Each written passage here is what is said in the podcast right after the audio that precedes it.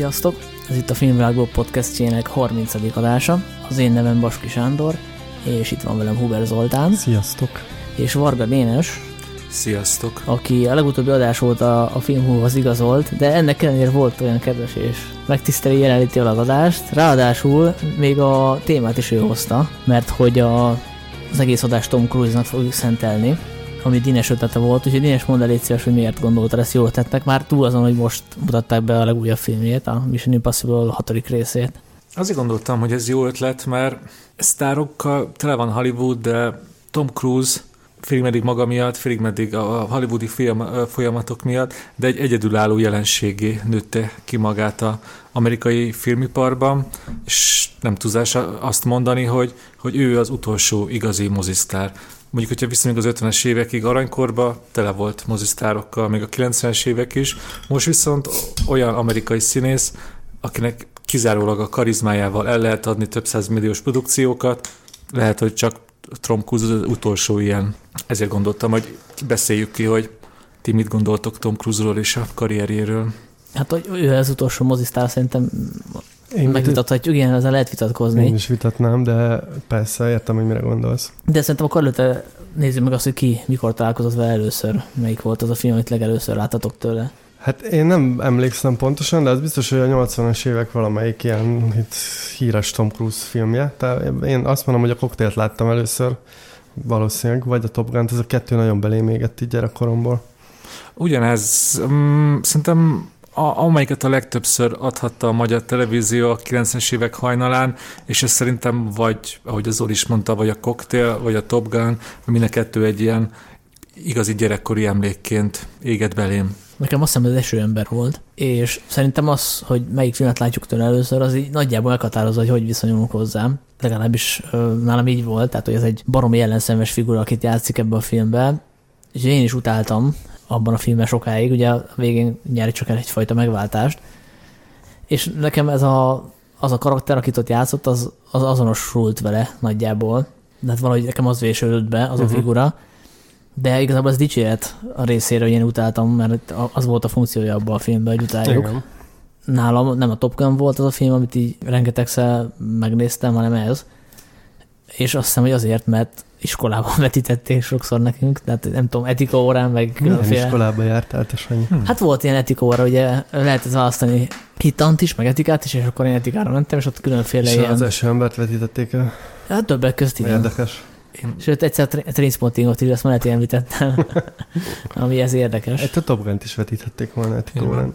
De amúgy most rögtön rá is tapintottunk mondjuk Tom Cruise pályájának két fő csapására, ugye a hős, a Top Gun, a feltétetlen hős, és ez az ellenszenves figura, nagyon sok filmében ugye ő egy ilyen öntelt felfúvalkodott pojáca. És az dramaturgiai ív, az kb. azt jelenti, hogy ebből valamennyire visszavesz, és lesz a végére nő egy kis lelkismerete. Ugye ez, ez eső ember, de legalább még 5-6 ilyen van. A legtöbb film ilyen egyébként, vagy pedig ugye a feltétetlen hős. Igen, ez az érdekes benne, hogy, hogy ezt a kettőt valahogy így tudja párhuzamosan csinálni.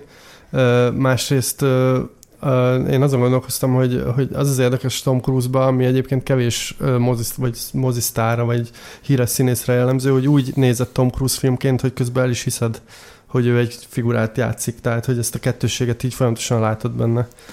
Hát Tom Cruise karrier, karrierében szerintem ez nagyon fontos, hogy, hogy azért tud ő mozisztár lenni, szerethető mozisztár, mert a néző valami miatt megteszi neki azt a szívességet, hogy ketté választja a Tom Cruise-nak a magánéletét, mert ugye tudjuk most a botrányait, szientológia, magánéleti házassági botrányok, és Tom Cruise-t a színész, az akciósztárt. Na jó, de ő már azelőtt lett híres, meg azelőtt lett mozisztár, hogy, hogy szientológus lett volna, én úgy tudom. Na de igen, de, de azért ez egy, ez egy 35 éves pálya, ő 1983-ban volt az első nagy közönség sikere, és azóta itt van velünk. Azért el, elég sok színészt fel tudnánk most sorolni, akinek akinek kisebb botrány is kerékbe törte a karrierjét, mint amit Tom Cruise átélt. És ugye nem csak arról van szó, hogy egyszer ugrált a, a, a kanapén, és ö, azt mondta, hogy ő szerelmes, szerelmes, ennél azért sokkal komolyabb dolgok is történtek vele, ami miatt ő már rég eltűhetett volna. Szerintem ez azért van, mert hogy neki a személyiségében benne van ez a kettősség, és emiatt szeretjük, mint mozisztárt is. Tehát, hogy ö, ő egyrészt ez a sármőr, akitől a lányok bugyéja nedves lesz, tehát ő ezért lett népszerű, de közben van benne valami valamilyen ijesztő vonás is, tehát amikor mosolyog vagy nevet, azt látjuk a, a magánéletben, meg az interjúiba is, akkor hogy előbukkan ilyen kicsit ilyen sötétebb ilyen, ilyen, ilyen szociopata vonás, és ettől ez kicsit izgalmas, meg veszélyes, mert hogy különben egy 12 egy tucat szép fiú lenne.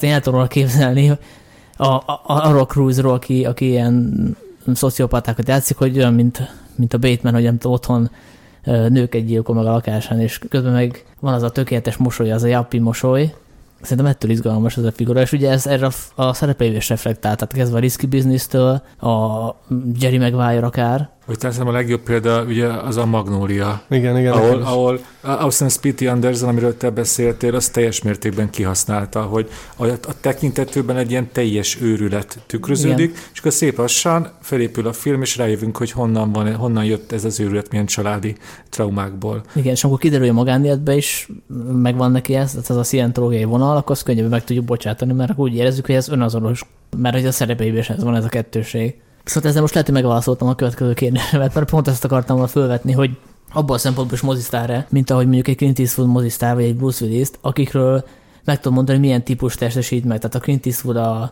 a western hős, a, a, a, a senki, meg a, a biszkos Harry, a Bruce Willis egy mondatban a, a hétköznapi akcióhős, vagy akkor a, mondjuk a Stallone, vagy a Schwarzenegger, az izomember, tehát hogy van egy bizonyos típus, akit ő megtestít, hm. és a Cruise esetében ezt azért nehezebb észrevenni. Én azt gondolom, hogy, hogy annak elére, hogy nem tartom Tom Cruise-t kirobbanan jó színésznek, viszont nagyon okosan választott mindig is filmeket és rendezőket, és emellett hiába nem akkora nagy színész, mégis nagyon sok arcát meg tudta mutatni. Mert ugye egy Steven Spielberg, egy Stanley Kubrick, egy P.T. Anderson mellett nyilvánvalóan különböző arcokat, különböző játékokat ki tud magából hozni, amit egy B-kategóriás rendező egy, egy rosszabb forgatókönyv mellett nem. Szóval neki megvannak az egyértelmű blockbusterjei, de mellette nagyon jól választott filmeket, és ő, ő tényleg kimaxolta azt, ami benne van. Igen, a, hogyha végignézzük a filmográfiáját, és meg, megnézzük, hogy milyen rendezőkkel dolgozott együtt, az azt szerintem egészen elképesztő, tehát tényleg itt uh, Scorsese-től kezdve Cabricon át, uh, Spielberg, uh, a két Scott, tehát tényleg hatalmas, ugye meghatározó rendezőkkel dolgozott együtt, és uh, én ezen is gondolkoztam, hogy ugye azt, azt terjedt el róla, hogy így a magánéletben egy ilyen igazi brutális, nem tudom, fura, seggfej esetleg, de hogy az viszont, hogy, hogy ennyi fajta rendezővel tudott együtt dolgozni, és többen vissza is hívták, nekem azt támasztja le, hogy valószínűleg nagyon jó vele dolgozni, vagyis hát jól lehet vele dolgozni, tehát nem csak arról van szó, hogy persze nagy neve van, és bizonyos... Hát eladja a filmeket. És eladja a filmeket, de azért mondjuk egy Paul Thomas Anderson nem biztos, hogy azért hív valakit, mert hogy el akarja adni a filmét, hanem valószínűleg azért, mert meglátta benne azt, hogy ki lehet belőle hozni bizonyos dolgokat. Hát de nem is azért, mert egy olyan rendesen viselkedik, hanem a figura az... Így van, ott a figura abszolút, de Igen. mondhatnánk még, még példákat, de szerintem emiatt ő mindenképp érdekes. Uh-huh. Viszont, bocs, csak visszakanyarodva a kérdésedre, Sanyi, hogy hogy, hogy ő olyan kalibere, mint mondjuk Eastwood. Én azért vitatnám, hogy ő az utolsó mozihős, vagy mozisztár, vagy nem tudom, mit... Mozisztár mozi, mozisztár, mert hogy ő egy olyan sztár, aki elképesztően nagy bevételi vonzerővel rendelkezik, tehát el tudja adni a filmeket, komoly bevételeket termel, viszont abban az értelemben szerintem ő nem olyan mozisztár, mint mondjuk Eastwood, hogy, hogy egy ilyen ikon, tehát ugye Eastwood egy ilyen amerikai ikon, mondjuk. És ugye pontosan a magánéleti teher, amit hoz magával Tom Cruise, szerintem amiatt ő sose válhat olyan ikonnál, mint Clint Eastwood. Szóval ő, ő, ő valahogy megreked azon a szinten, amit te is mondtál. Hát meg a szerepválasztása is olyanok szerintem. Igen, meg hogyha végignézzük, majd gondolom ezen végigmegyünk, vagy, vagy így átbeszéljük, hogy egyébként érdekes hullámok vannak a, a magában a karrierjében is, tehát ilyen jól lehatárolható korszakok vannak, és amit most csinál, az már egy ilyen, tényleg a Tom Cruise-ságot aknázza ki, tehát gyakorlatilag producerként a saját brandjét viszi, és nyilván mellette vállal szerepeket, de azért az utóbbi pár évből, amiket tudunk mondani, nagy sikerek, azok mind, mind olyanok, amit már ő, ő producál. Én is nézegettem ezt a hosszú, azt hiszem Sanyi, te mondtad, hogy ez egy 42 filmből álló filmográfia. Kb. igen. Hát szerintem még több is, több egyébként is. attól függ, hogy most, tehát amikor mellékszerepben tűnik fel, akkor azt hova számítjuk. Szóval én én egészen a, a, visszamentem, én nézegettem, hogy milyen filmekben tűnt fel az 1982-es Francis Ford Coppola kívülállók, és ez azért fontos film, ott az csak egy mellékszerep volt, viszont az a film arról volt híres, hogy az akkori fiatal hollywoodi reménységeket Igen, összegyűjtötte. igen. És hogyha most felsoroljuk azokat a neveket, akik mellett játszott, Patrick Swayze, Matt Dillon, Emilio Estevez, Diane Lane, fiatalabb hallgatóink lehet, hogy már egy-két nevet nem is tudnak hova tenni. Ugye ezek közül talán Patrick Swayze futotta a legnagyobb karrier, de ő is neki a 91-es holdpont volt a csúcs. Hát még mondjuk a Donnie Darko... De az már ugye egy mellékszerep. már ugye egy, jó, igen. És, és nyilván ugye azért az ő karrierjét egy, egy, a, a rák miatt ugye már meghalt, de akkor is neki az utolsó 5-6 éven már nem, nem nagyon volt fi- filmes pályafutás. Szóval tényleg, Tom, ebből csak azt akartam kihozni, hogy, hogy tényleg egyedülálló dolog, amit Tom Cruise művelt ebben a 36, 35 évben, és hogyha miért ő az utolsó mozisztár, én ezt kb. arra tudtam leegyszerűsíteni, amit már így nagyjából át is beszéltünk, hogy ő mindig újból és újból ki tudta magát találni. Igen. Elindult tini bálványból, de azután annyi, annyiféle mindent csinált. Ő volt komoly színész, akit Oscarra jelöltek, volt a blockbusterök királya, a, a, aki százmilliókat ö, tud hozni csak a nevével. Szóval hogy egy úgy sokoldalú színész, hogy, hogy nem egy színész zseni. Ez, szerintem ez egy, ez, ez egy tök izgalmas dolog. Igen, és azon kívül még, amit Sanyi, te mondtál, hogy, hogy van egy ilyen, ez a mosolygós oldala, meg, meg a, a mögött megvillan mindig ez a sötét, drámaibb valami. Nekem még az is eszembe jutott, hogy ő egy ilyen nagyon jó all American, tehát ez a klasszikus amerikai srác, de hogy közben meg globálisan is eladható. Ráadásul ugye egy, egy jóképű vonzó, de hogy nem annyira, hogy csak egy ilyen nők kedvence, vagy lányok kedvence, vagy tini lányok kedvence figura legyen. Tehát egyszerűen így mindenhova valahogy így be tud helyezkedni, annak ellenére, hogy tényleg nem egy ilyen, tehát nem egy, nem egy Philip Seymour Hoffman kaliberű színész, aki átváltozik, vagy nem tudom. Tehát ez, ez mindenképp érdekes benne. Ja, hát ő a, most ez közhely lesz, de hát az úgynevezett amerikai álomnak az egyik ilyen megtestesítője, Igen, tehát az a figura, akiket ő sokat játszott, főleg a 80-as években, az tipikusan ez a figura, aki tényleg mindent meg akar holtani, mindenki át akar ö, ö, tiporni, és akkor utána jobb esetben egy lelkiismertet növeszt mondjuk az utolsó harmadban. Hát erre talán a legjobb film akkor az a Top Gun, mert ott, ott tényleg az a, az a 80-as évek régeni Amerika a legnagyobb, ennek a gondolkodásmódnak ott ő a plakát arca. Így van. Pilóta, bőrcseki, motor, még a nő is megvan hozzá. Szóval Hát ott konkrétan az amerikai hadsereg ugye hozzájárult a tehát ez akár toborzó filmnek is Teljesen, nézhetjük, teljesen. tehát ez, ez, nagyon- ez is egy érdekes szempont. Csak ugye én tudni kell, hogy viszont három évvel később már a, a született július 4-énben szerepel. Igen. ami viszont egy nagyon-nagyon kritikus film ugye a vietnámi há- ö, szerepvállalás miatt. Szóval ő sose hagyta magát be ő kategorizálni egy, egy, egy skatujába. Igen, meg ugye hát a, a Top gun párhuzamosan, tehát ugyanabban az évben jött ki a Pénzszíne, ahol Paul newman játszott együtt, aki azért elég nagy színész, és Martin Scorsese rendezte a filmet. Most oké, hogy nem ez Scorsese a legjobb filmje, meg nem is Paul Newman legjobb filmje, de hát azért tényleg, tehát gondoljunk bele, hogy egy éven belül egy Top Gun csinálsz, és utána dolgozol Scorsese-vel, és És, és, és úgy dolgozott Paul Newman-nel, hogy Paul Newman rendkívül elismerően nyilatkozott róla. Ő azt mondta, hogy szerinte Tom Cruise lesz az egyetlen a generációjából, aki túléli a fiatalságát. Mhm. Hát ez, Hát ez, igen. ez Paul Newman ezt szépen előre látta. Hát, hogy Newman adta át neki ezt az elixírt, nem? Aminek a Ja, igen, segítségével. van egy ilyen elixír, Hát amit belegondolunk, hogy a Newman is sok-sok évtizeden át fent tudott maradni. És, Ő is szientológus esetleg? Mert akkor megvan a, megvan a nem, ő bátortábor alapító, és hát persze, fagyasztott élelmiszerekkel igen, kereskedik. ez a vicces, hogy Paul Newman ő egy végtelenül szimpatikusabb ember, mint Tom Cruise, mégis Tom Cruise-zal sincs komoly problémám. Ha olyan a filmje, akkor szívesen el is elmegyek, és megnézem rá, megnézem. Na, akkor még miért tovább megyünk, még visszatérnék megint ahhoz, amit mondtál, egy utolsó mozisztár. Igen? Szerintem azért nem az, mert még van mondjuk a Dwayne Johnson, aki Tom Cruise-hoz képest tényleg egy ilyen egydimenziós papírmosé figura, de ő is meg tudja még egyelőre csinálni azt, hogy milliókat visz a Igen, mozitermbe. itt, itt az a kérdés, hogy mit értünk pontosan ezen most. Hogyha azt értjük ezen, hogy mennyi, mennyi bevételt tud termelni valaki csak a, csak a nevével, akkor, akkor, akkor egyértelmű, hogy nem ő az utolsó. Tehát én gyűjtöttem ki ilyen statisztikákat, mert kíváncsi voltam, hogy ki a, szerintetek ki az, aki a legtöbb bevételt hozza. Mármint, hogy Színész. jelenleg Tehát, hogy élő, ö, aktív. főszerepek, ja, aktív színész, aki szerepeket vállal a filmekben, és ezek a filmek összbevétele a legnagyobb. Hát egy tippem van, mert a Mark wahlberg szokás mondani. Nem? Én is meglepődtem. Samuel L. Jackson. Ah. Tehát Samuel. Jackson mondjuk nagyon-nagyon sok filmben szerepel. Igen, de itt, itt az a kérdés, hogy hogy, érte- vajon ő hozza ezt a sok-sok milliót, vagy ő csak szerepel Igen. a filmben. Tehát, hogyha a Marvelbe, Marvel filmben nem ő szerepelne, hanem egy másik, De hát van. ő szerepel.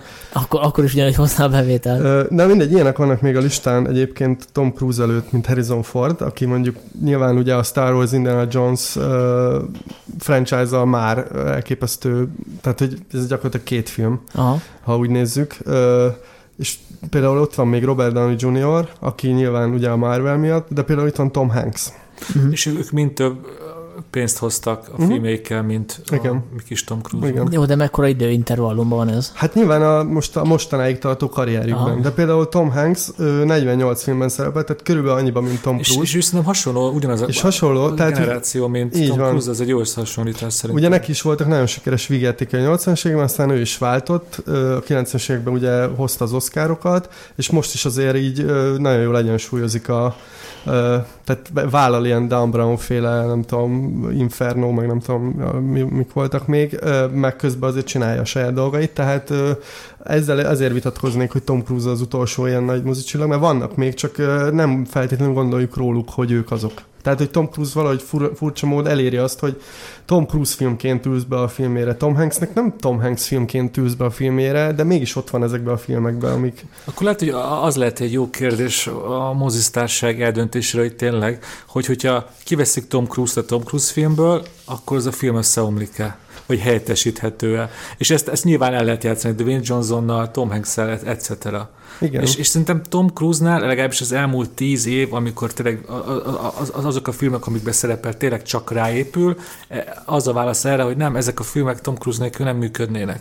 Hát igen, mert konkrétan ő, ő viszi a brandet, tehát ugye a, a Mission Impossible az, az alapvetően ilyen, de ugyanígy kitalált ezt a Jack Reacher-t, a, ugye ő, Igen. ő, a producere, azok oké, hogy nem annyira sikeresek, de abból is volt azért két rész, tehát hogy ő már tényleg egy ilyen, egy ilyen saját, amit, amit, ami ő, azt így beletakja a filmekbe, és gyakorlatilag az utóbbi tíz év az erről szól az ő karrierjében. És, és ez, ez elmúlt tíz év tényleg több nagyon jó Tom Cruise filmet is kitermel, de ami számomra még kicsit csalódás, hogy, hogy nézegettem az életművét, és szerintem a, a trópusi vihar az 2009-es óta ő nem erőlt, olyan értemben színészileg nem erőlteti meg magát, ő már csak a, a hősi alteregóját viszi filmről filmre. Igen, hát őt ugye jelölték három Oscar díjra, ugye a legutoljára a Mongoliáért, amiért nem kapta meg, és mintha utána szép lassan el- feladta volna ezt a, ezt a vonalat. Én, én, én utoljára a trópusi viharban láttam azt, hogy ő tényleg egy, egy, egy másfajta szerepet játszik, ami egy kicsit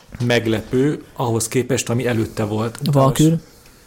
Nem, a Valkür szerintem most csak első látásra tűnik meglepőnek, hogyha megnézed ezt a filmet, náci egyenruha van rajta, de attól az még az a feltétetlen hős. Igen, igen, tehát ez ugyanaz a hős. Szóval- Szerintem is. Tényleg, igen. Jó, mi teljesen szétcsúszunk, és össze-vissza ugrálunk a filmek közt. Akkor... Akkor, Nem ugrálunk össze-vissza egyelőre, még a sztárságot próbáltuk. de ha van még, akkor nyugodtan mondjátok, mert, mert ha nem, akkor a Mission Impossible-re Uh, még, még én rátérnénk. annyi, annyit szeretnék elmondani, hogy így, hogy így nézegettem a, tényleg ezt, a, hogy hogy indult, meg, meg hogy fejlődött, meg, meg hogy milyen filmeket vállalt, és az jutott eszembe, hogy Tom Cruise-ban másik érdekes dolog, hogy ő gyakorlatilag meg együtt nőtt fel ezzel az új Hollywooddal. Mármint nem a, nem a 60-as évek új Hollywoodjára értem, hanem a 80-as években Hollywood alapvetően átalakult, ugye átment egy ilyen szórakoztatóipari mega cégé, nyitottak globálisan, és hogy Tom Cruise ezt teljes, teljesen végigkísért a mai napig. Tehát ez is egy ilyen érdekes, érdekes vonás szerintem nála, hogyha megnézitek tényleg a filmográfiáját, akkor, akkor ezek, ezek ilyen ikonikus nagy sikerfilmek mind, mindig ott vannak folyamatosan. Tehát, hogy Tom Cruise nélkül nem telt el év, vagy nem tudom, hogy Mondjuk nem tettem mondjuk évtized, minden évtizedből tudunk legalább két-három olyan filmet mondani, ami meghatározó filmje annak az évtizednek. Igen, és Művészi, hogy, vagy és hogy szerintem mindenki tudja, hogy kicsoda Tom Cruise, tehát hogy ez, ez, ez, ez, ez is egy ilyen Igen. És egy ilyen érdekes, hogy, hogy azért Bruce Willis lehet, hogy valaki, hát lehet, hogy valakinek azért be kell mutatni, aki nem néz bizonyos típusú... Szerintem most már nem kell, de volt a 2000-es évek elején mondjuk igen. egy olyan periódus, amikor úgy tűnt, hogy el fog a sülyeztő venni, aztán visszajött a stallone együtt. Te ugye behoztad Dwayne Johnson-t, mint példát arra, hogy nem Tom Cruise utolsó mozisztár, szerintem is mozisztár. Egy, egy, egy, egy, dolgot tudok Tom Cruise javára mondani, hogy szerintem anyám tudja, hogy ki az a Tom Cruise, viszont Dane Johnson nem tudja, hogy ki. Na jó, de hát a életkort hasonlítsuk össze. Hát persze, de most akkor egy, egy, egy olyan, ugye anyukám mondhatjuk azt, hogy ez a, az a generáció, ő, ő, még, ő még leül egy Tom Cruise filmre, viszont Dwayne Johnsonnak már nehezebb dolga van ezt a korosztályt is mm. becsábítani a moziba. Hát mert nem vállal annyiféle szerepet, tehát van egy akció sztár imázsa, mármint uh, Dwayne Johnsonnak, meg van egy ilyen vígjátéki. Igen, de ez is az, azért az akciófilmesnek egy ilyen vígjátéki verziója. Tehát, szóval hogy ügyesen épít a karrierjét, de hogyha mondjuk azon kéne lemérni az ő uh, sztárságát, hogy mondjuk hol lesz tíz év múlva, vagy lesz-e valahol tíz év múlva, akkor most nem mernék arra fogadni, hogy igen, tehát hogy úgy meg tud újulni, mondjuk, mint a Cruise, tehát hogy tudja úgy váltogatni a szerepeit. Tehát, hogy azt mondom, hogy jelenleg tud annyi nézőt bevinni a mozikba, mint Cruz, de hogy ő tíz év múlva lesz -e valahol, azt, azt nem hiszem. Hát ha lesz, akkor tíz év múlva egy Dwayne Johnson, az utolsó mozisztár. Igen, mondjuk tíz év, múlva, ő még tíz év múlva is lesz olyan formában, hogy tudjon akció filmeket csinálni. Igen. Cruise meg mondjuk valószínűleg már nem, de ezt is kibeszélhetjük a Mission Impossible kapcsán. Ja, jó, jó. De mondom, bármi összetevőt még erről a sztárságról, akkor végén visszatérünk rá. Jó, hát mert, igazából mert szerintem uh, így csak körbejárogatjuk, tehát erre szerintem nagyon nehéz válaszolni. Igen, szóval olyan, mint egy titkot akarnánk igen, felfedni. az biztos, Mi szerintem ab, abban megegyezhetünk, hogy van valami titka, nem? Így tehát, van. hogy valamiért azért podcastot csinálunk róla, még most is, hogy nem tudom, tényleg 83-81-be kezdett, 83 óta gyakorlatilag sztár, tehát valami titka van, hogy mi ez, hát szerintem több választható. Majd a végére okosabbak leszünk.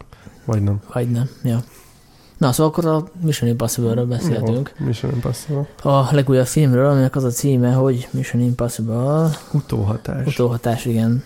Szóval amikor kijöttek az első amerikai kritikák, akkor úgy ünnepelték, mint a sorozat legjobb filmét, sőt a, az év akciófilmét. Sőt, az utóbbi, nem tudom, évtizedek hát legjobb. Hát, olyat, olyat konkrétan olvastam, hogy a Mad Max óta a legjobb akciófilm. Sőt, e, még, még, még ilyeneket is olvastam, hogy ezért találták ki a mozit, e, nem tudom, de ilyen tényleg elragadtatott e, egészen egészen elragadtatott kritikák voltak. Hát, hát én ezt túlzásnak érzem, de vitatkozhatunk erről.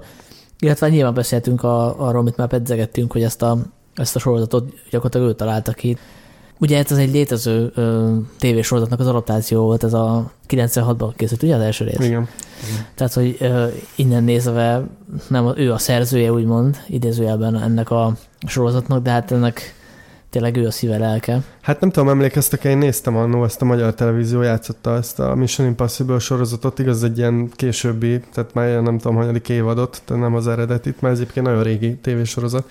És amit Tom Cruise csinál, az, csinált az első részben, az gyakorlatilag hát úgy kezdődik a film, hogy meg, meghal a csapata és onnantól ő lesz egyedül, tehát hogy uh, igazából jó, persze létező tévésorozat, de teljesen gyakorlatilag csinált egy különbejáratú James Bondos. Ja, ja. Pont, pont ezt akartam mondani, hogy több köze van a James Bondhoz, mint Így az van. eredeti sorozathoz. Igen. Mert az eredeti sorozat a csapatmunkáról szólt, hogy mindenkinek volt egy különleges skije, meg nem tudom, mi, mi, ki mibe volt jó, és akkor így összedolgoztak, és a végén megoldották a lehetetlen küldetéseket. Hát ezekben a filmekben nem erről van szó, finoman szólva. Van csapat, meg egyre ugye, ahogy jöttek a különböző részek, egyre több fix figura bekerült, de hát azért itt még mindig Tom Cruise figurája itt a fő, fő erő. Igen, szóval, amit mondtatok, hogy az első részben rögtön megöli a csapatot, ergo ez is mutatja, hogy mekkora ereje van egy szupersztárnak Hollywoodban, hogy felülírja a sorozatot, és hogy csak rója szóljon. Viszont visszatérve arra, hogy az is nagyon fontos volt, hogy az a filmben ott van egy Brian De Palma is, aki beleviszi ezt a paranoia thriller vonalat és az ő nagyon jó virtuózus rendezését. Szóval az első rész szerintem azért egy 90-es évekbeli klasszikus, mert Tom Cruise és Brian De Palma, az ő kettős. Annak utána olvastatok, hogy Cruise-nak volt beleszólása. Hogy Így van, hát ő választotta ki konkrétan a rendezőt, ugye a második részt John Woo rendezte, és Tom Cruise-nak az volt az eredeti elképzelés ezzel a sorozattal, hogy mindegyik egy egészen más stílusban fog készülni, mindegyikre behoz egy aktuálisan menő és markáns saját rendezői stílussal rendelkező valakit, csak ugye a másik rész az finoman szóval nem sikerült jól, bár a kasszáknál nem hasalt el, de azért az, azt tartja mindenki a leggyengébb résznek, és hát ugye a harmadik rész is a G.J. Abrams rendezte, aki ugye azóta Hollywood kedvenc nem tudom, ilyen eminens tanulója. Tehát ez, a, ez ugye elhalt, ez, ez a fajta hozzáállás a Tom Cruise-nak, mert most már ugye ezt a részt ugyanaz rendezte, aki az előzőt.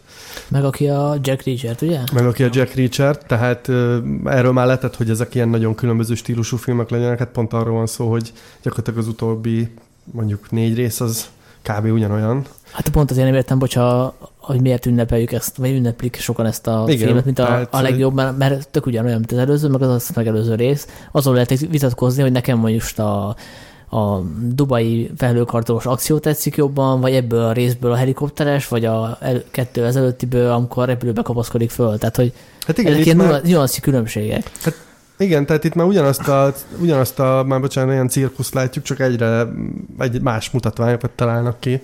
Tehát uh, szerintem is az első rész, az, sőt még akkor a másik is, emiatt teljesen más.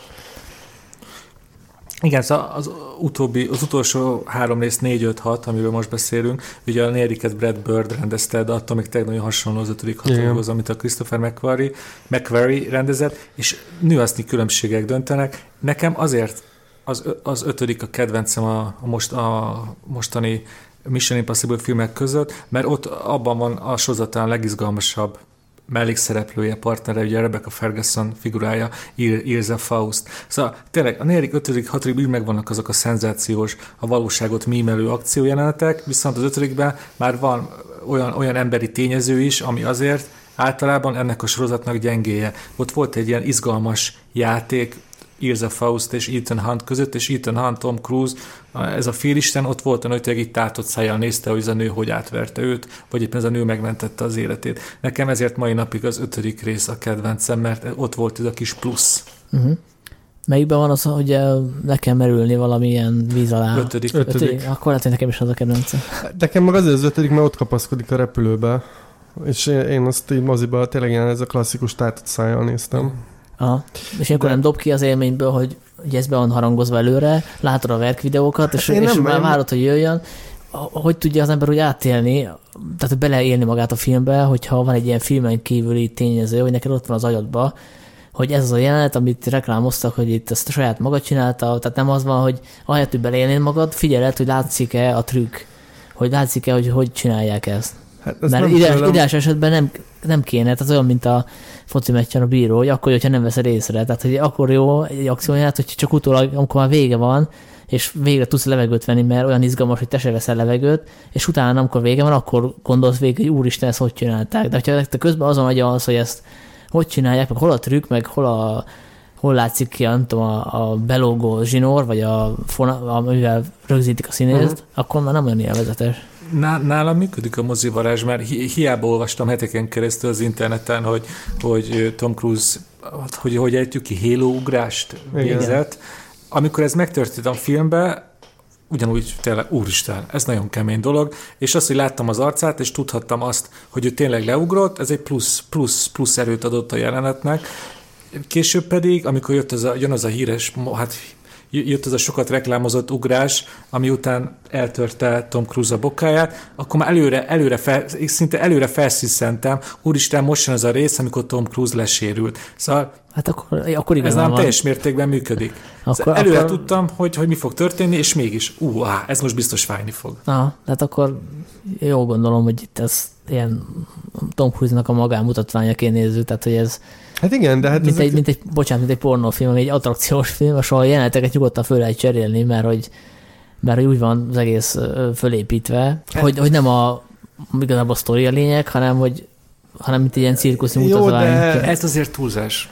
Mert ha tényleg csak úgy jönnének egymás után az akciónetek, hogy szabadon felcserélhetők, akkor azért két és fél óra az unalmas. Oké, okay, nem lehet szabadon felcserélni, az igaz, de mondjuk nekem most föl kéne idézni, hogy miről szólt a negyedik meg az ötödik rész, akkor bajba lennék. Tehát, hogy olyan gyorsan kihullott az emlékezetemben, nem tudom, hát, ti hogy vagytok persze, vele. ez igaz. Emlékszem, de... emlékszem bizonyos akciójelenetekre, csúcspontokra, de hogy miről szólt az, az a három film, ugye az utolsóra még emlékszem, azt három hete láttam, vagy két hete, de nem tudom, hogy ez normális-e, hogy kihullik az embernek a fejéből a sztori. Hát, szerintem azért az akciófilmek nagy része az, az ilyen, tehát nem? Ja, a függőjász már pontosan emlékszem, hogy mi, mi, mi, hogy történt, vagy a hát, pusztítóval.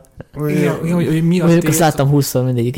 Igen, tehát nem tudom, most én sem tudom felidézni, hogy miről szólnak a Fast and Furious filmek, de emlékszem, hogy átugratnak a... Igen, meg, meg nők, meg, meg azt mondja, hogy Ride or Die, de hogy azért ezek, tehát erről beszéltünk eddig, hogy ugye ezek a Mission Impossible filmek, ezek Tom Cruise filmek, tehát Tom Cruise miatt mész be a moziba, hogy ő most ott majd ugrálni fog és gyakorlatilag azt meg is kapod, tehát ebből a szempontból ezek a filmek teljesítik azt, amit ígérnek. És nagyon jó, hogy beosztod a Fast and Furious, mert szerintem ugye mindki, a, a Fast and Furious és az, a Mission Impossible franchise között van egy, egy nagyon nagy hozzáállásbeli különbség. A Fast and Furious-nál minden akció egy a végtelenségig túl van tolva, és azt mutatják, hogy, hogy, hogy, hogy, hogy ez nem igazi. Igen, igen.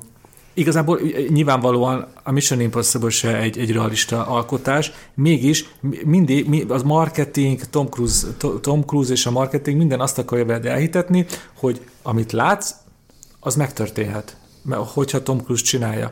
És ezért az egésznek olyan, olyan, olyan, olyan hogyha működik a mágia, akkor valószerűbb. És fájdalmasabb tud lenni, például amikor Harry cavill bunyóznak, akkor azok ütések jobban fájnak egy Mission Impossible-nél, neked nézőnek, mint egy Fast and furious amikor a Dave Johnson és a Jason Statham bunyózik. És nekem itt, itt ez, ez, ez az a dolog, ami miatt én sokkal jobban szeretem a Mission Impossible-t, mint a Fast and furious Hát nekem is inkább ezeket a régi Burlex filmeket idézi fel, nem tudom, láttatok-e ilyen Buster Keatonnek például a generális, amikor ott a vonaton ugrál, meg dobálja a talpfákat, és ott azért érzed, hogy az, az, az, az tényleg, tényleg igazi vagy, amikor Harold Lloyd lógott az órán, jó persze, oké, okay, hogy trükkök voltak, meg mit tudom én mi, de hogy, hogy ezt a fajta ilyen, ilyen attrakciót hozza vissza és szerintem e-, ezt ünnepelték sokan, hogy tényleg ezzel a CGI-ozással, meg ezekkel a hiper-szuper fantáziavilágokkal e, ez így egy kicsit, kicsit kiszorult, és Tom, Tom Cruise gyakorlatilag arra azt ígéri, hogy én vagyok a mozisztár, és én megcsinálom azt a szórakoztatást, szórakoztatásod kedvéért, amit egyébként meg lehetne csinálni máshogy is, csak akkor nem néz neki annyira jól. És ti elszitek, hogy ezt, ezeket a gazkadó mutatványokat egyedül csinálja? Nem, hát e, biztos, hogy ezek nagyon ki vannak találva, meg, meg gyakorolják, meg uh, nyilván nem hiszem el, hogy egy produkció kockáztatná a arany tojás tojó tyúkját, mert ugye biztosító. Tom Cruise, igen, tehát ha Tom Cruise be, lesérül komolyabban, vagy bekrepál, akkor egy 150 milliós, 200 milliós produkciónak vége. De hát pont ez történt a hatodik rész forgatásán, ugye eltört boka, három nem hét, tudjuk, vagy akár egy... Bocsánat, akkor, le, akkor mondjuk azt, Jó, hogy lesérült. Tehát lesérült, igen. És utána azt én olyan jól emlékszem, minimum egy hónapos leállás volt, ez, ez több tízmillió dollárban volt mérhető, és az egész azért működik így, mert ahogy beszéltük, Tom Cruise az agy, Tom Cruise, Tom Cruise, Tom Cruise az atya úristen, ez az ő személyes játszótere, ami mellesleg még annyi pénzt is hoz, hogy, hogy még egyszer és még egyszer és még egyszer megcsinálja. Viszont ez a ez a brand, ami arra épül, hogy ő, ő ott összetöri magát a mi kedvünkért, szerintem ez annyira lényegi része ennek a, a franchise-nak, így van, így van. hogy, hogy baromira nem mindegy, például, hogy a verkfilmekben ezek hogy, hogy mutatják ezt be. Tehát én azt is el tudom képzelni, ezt a, ezeket a verkfilmeket ugyanúgy dolgoznak a CGI artistok, és a köteleket azt szépen leretusálják. Mert Biztos hogy, vagyok benne. Mert, hogy, mert hogy ez a, ez a brandnek a része, tehát ez, ez hát, maga, maga amit, amit jeladnak nekünk, az maga a produkció. Tehát hogy ez nem csak ilyen mellékes, érdekes trivia az IMDb rovatába, hogy a Tom Cruise egyedül csinálta. Nem, nem, nem, ez, ez szerintem egy nagyon tudatosan kitalált marketing stratégia. Tehát, Tehát akkor a, ezzel, a... Vagy úgy vagyunk ezzel, mint, mint a David Copperfield trükkével, hogy, hogy tátott szájjal nézzük, Úgyhogy közben ott van az agyunkban a tudás, hogy oké, okay, hát ez egy illúzió, de hát Így most van. miért kételkedjünk, meg még kekeszkedjünk, mert ez úgy működik, hogyha elhiszük, hogy tényleg a David Copperfield az, aki átmegy a, a kínai nagyfalon. Hát nekem ez uh, ugyanaz, mint, a, mint az élsport, ahol ugyanúgy uh, egy ilyen illúzióban élsz, hogy ott nem doppingolnak, meg, meg, meg, meg hogy ezek ilyen baromi tehetséges emberek, akik így bejönnek az utcáról, edzenek egy kicsit, jó sokat, és akkor ilyen világcsúcsokat futnak, meg elképesztő dolgokat csinálnak, de hát ott is azért az egész mögött van egy, tehát az is egy produktum, amit, amit megkapsz. Tehát ez, ez nekem egy kicsit ennek a filmes megfelelője ez, amit, tehát Tom Cruise talált egy, egy, egy, egy ilyen rést, ahol, ahol ezeket el lehet adni, és ahogy az ábra mutatja, elég jó hatásfokkal lehet eladni. Ja, egyébként Jackie Chan is ezt csinálta. Így van, így van. És például visszahozott a, azok a Mission Impossible részek, most beszéljünk a legutolsó hatodikról, visszahozott olyan dolgot, ami a 70-es, 80-es években ö, természetes volt, hogy, hogy eredeti helyszíneken Igen. forgatnak. Igen. Szóval például ebben a filmben, amikor Párizsban a Diadalívnél megy szembe a forgalommal Tom Cruise, akkor Párizsban a Diadalívnél megy szembe a, a forgalommal. És erre ezt nyilvánvalóan sokkal olcsóbban is meg lehetett volna csinálni, de Tom Cruise, mivel ez az ő játszótere, ő ezt megteheti, és kifizetik azt a sok tízmilliót, hogy ez meg lehessen, és ez nekünk nézőknek filmnek valami miatt számít. Hát Meg... pontosan kiderül, mi miatt számít, mert hiába baromi fejlett a CGI, meg a, a, a komputer technológia, meg a filmes trükkipar, látszik, hogy mikor van zöld háttér, és mikor nincs. Tehát volt olyan, volt olyan snitt, amikor lógott a helikopteren, ahol látszott, hogy igen, ő ott van, és volt egy másik, ahol nyilván be kell iktatni technika okokból egy, egy, egy másfajta kameraszöget, és ott látszott, hogy vetítve van. Egyszerűen nem tudják megoldani, hiába vannak dollármilliós szoftverek, nem tudják megoldani hitelesen a zöld hátteret még, még most se. És azért van rá szükség, hogy elhiggyük a látványt. Így van. Hát a, amit, amit csinál, az tulajdonképpen egy konzervatív filmkészítői hozzáállás. Oké, okay, hogy persze mai technikai háttérrel van meg, megtámogatva, de alapvetően az van, hogy ő megcsinál bizonyos dolgokat a kamera előtt. De ez azért mondjuk ki, hogy, hogy a, ez a Mission Impossible sorozat is tele van CGI-jal. Hát hogy nem, most várjál, most, igen, most nem arról igen, van igen, szó. Csak, hogy, ne, csak hogy egy csomó dolgot ö, már nem csinálnak meg igen. így. Tehát ö, igen, ez, ez, egy, ez egy nagyon érdekes ö, szempont szerintem is. Nekem amúgy még az a gondolatom támad, hogy mi nézők így konkrétan a, a, a halálba hajszoljuk bele Tom Cruise-t, mert ennek az egész történetnek az lenne kb. a dramaturgia a tökéletes vége, hogy Tom Cruise egy forgatáson meghal. Akkor ez a legenda, ez teljessé válna.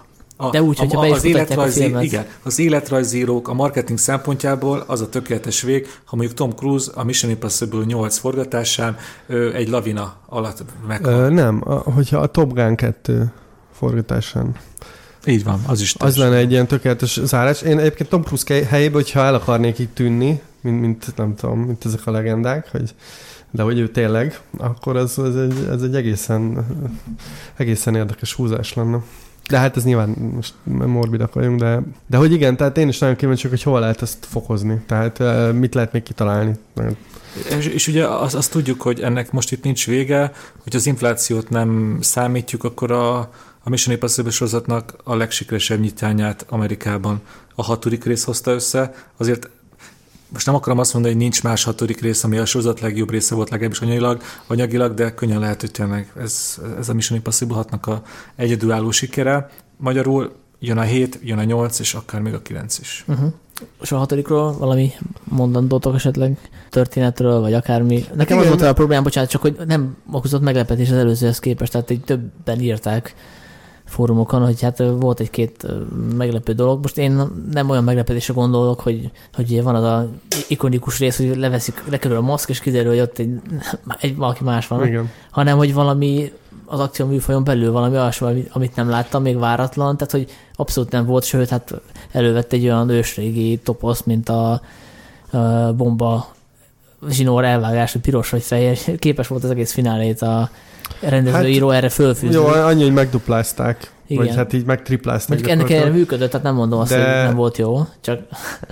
Igen, egyetértek hogy Sanyi, hát szerintem sem volt ebben semmi új. Tehát olyan, bocs, olyan annyira nem volt benne új, hogy azt szerintem egyenesen kiszámítható volt a sztori. Tehát, hogy nem tudom, e, nekem olyan nagy meglepetéseket most akkor abban az értelemben, ahogy nem te értetted, tehát a, nekem egyik csavar, vagy szándékolt csavar sem okozott, tehát Ö, nem tudom. De azt hiszem, de azt hiszem itt egy hatodik résznél nem ez a lényeg, hanem az a lényeg, legalábbis számomra, amikor volt a maszkos rész, hiába a Mission Impossible 6-ról beszélünk, még mindig meg tudott lepni. Ott például én nem vártam, hogy ez egy maszkos jelenet lesz, és szerintem ez egy hatodik résznél ez igencsak nagy Jó, az nekem is meglepetés volt, de az, hogy a Henry Cavill a, De hát a főgonosz, azt lehetett tudni a trailerből. de várjátok, amit én most a néztem meg. maszkos résznél, most azt gondoltátok, hogy így tényleg így a világ apokalipszisben fulladt, és Nem, a később, amikor Ja, ja, később, a, a szajna alatt ott a ja, aha. dungeonben, hogy hol. Egyébként most így, ö, hogyha már spoilerezted, hogy Harry Cavill a gonosz.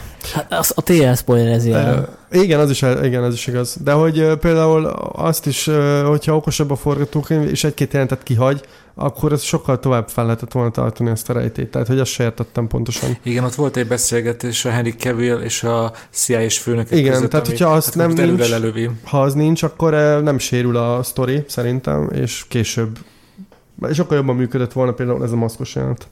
De lehet, Nem hogy, lehet, hogy úgy gondolták, hogy tényleg ez nem akkora nagy fordulat, hogy ők akkor nem akarják azt, hit, azt hihetni a, lé- a nézőkkel, hogy ők erre építik fel. Ez ott van a filmben, mindenki előre látja, haladjunk tovább.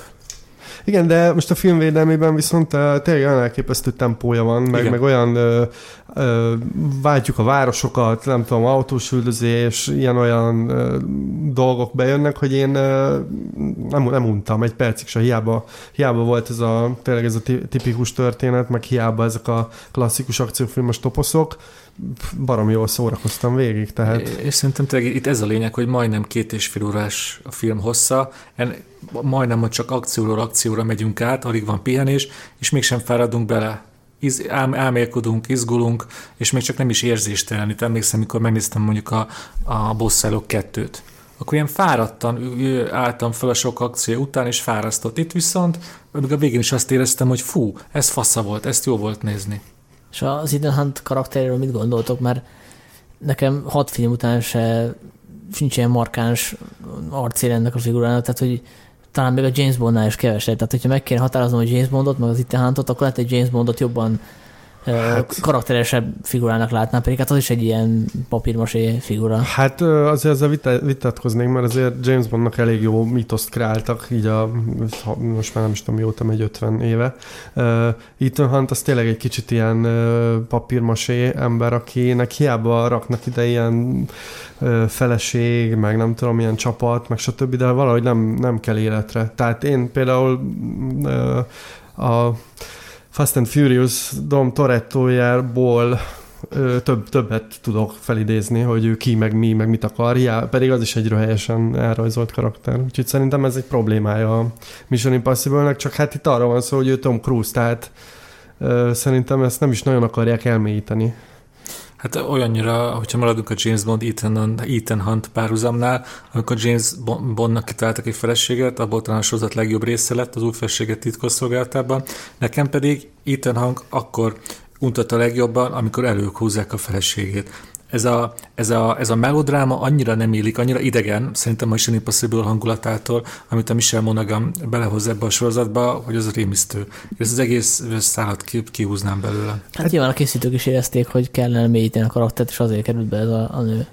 Igen. De hát ugye a Mission Impossible alapvetően úgy kezdődik, hogy megkap egy küldetést, amit végre kell hajtani. Tehát ez egy Igen. ilyen elég célirányos narratívát feltételez, és nekem, hogyha az, azt ígéri egy film, hogy oké, okay, most megmondjuk, hogy mit kell megoldani, ami egy ilyen elképesztően lehetetlen valami, és akkor jön ez a csávó, aki ezt megoldja, akkor nem is nagyon izgat, hogy most egyébként otthon várja a felesége, vagy nem, meg, meg egyébként mit gondol mondjuk a, nem tudom, a komoly zenéről, vagy tehát, hogy, hogy nekem valahogy ez nem is hiányzik.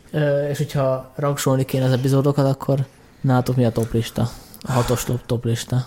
Számomra még mindig a, a Brian De Palma féle első rész az etalon, utána jön az ötös, Rebecca Ferguson feltűnése miatt, utána a hatos, utána a négyes, és én igaz, a, a kettes és a hármas, én azokat nem szeretem, sose, sose nézném őket újra. Hát nagyjából én is ezt tudom mondani, bár én mondjuk a kettes nem temetem el ennyire, mert, mert John Woo annyira ilyen túltolja, meg, meg az egész egy ilyen túltolt valami, hogy én mondjuk jobban szeretem, mint a, a hármast. A hármast azt én újra néztem egy ilyen fél éve, és most nem emlékszem semmire azon kívül, hogy benne van a felesége, meg valami tetőkön csúszkál. En- Ennyire emlékszem, és ez azért, tehát hogy a többi filmből több mindenre emlékszem. De egyébként a, az első három az nekem is ugyanez. Azt hiszem a hármas, mert egy mentő körülményt szoktak felhozni, hogy Philip Seymour, Seymour Hoffman karakter a legjobb főgonosz a sorozatban. de ezen kívül tényleg egyszer nem tudok mást, mást mondani a harmadik rész védelmében.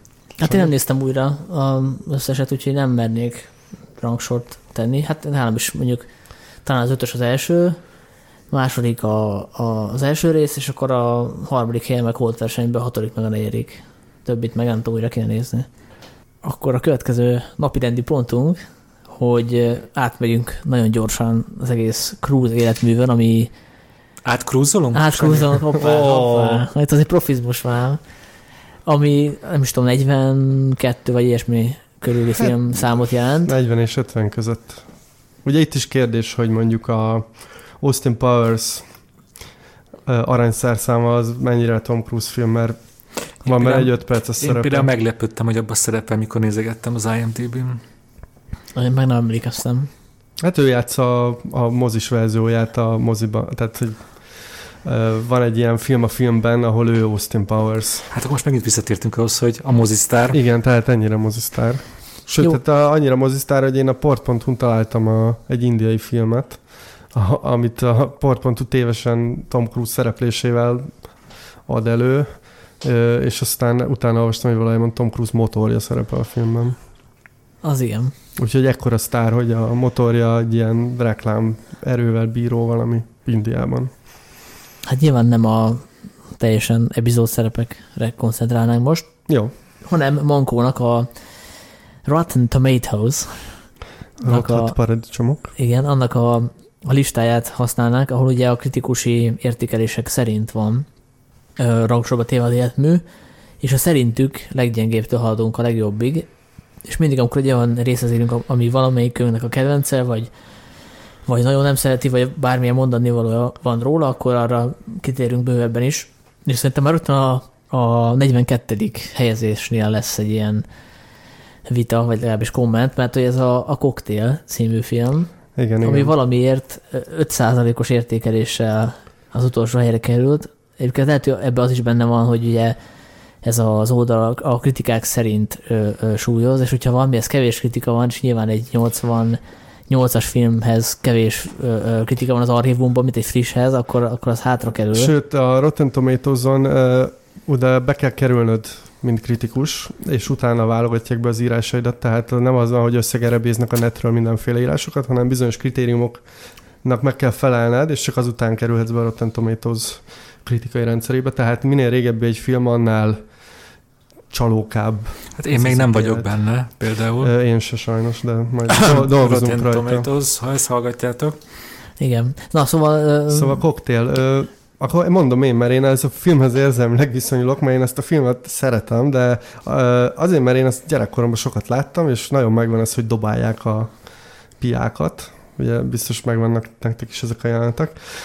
És ez egyébként ez tényleg nem jó film, de ez úgy nem jó film, mint mondjuk a Showgirls, hogy annyira túl van tolva, meg annyira melodramatikus fordulatok vannak benne, nem tudom mennyire van meg nektek a sztori, vagy mikor láttátok utoljára.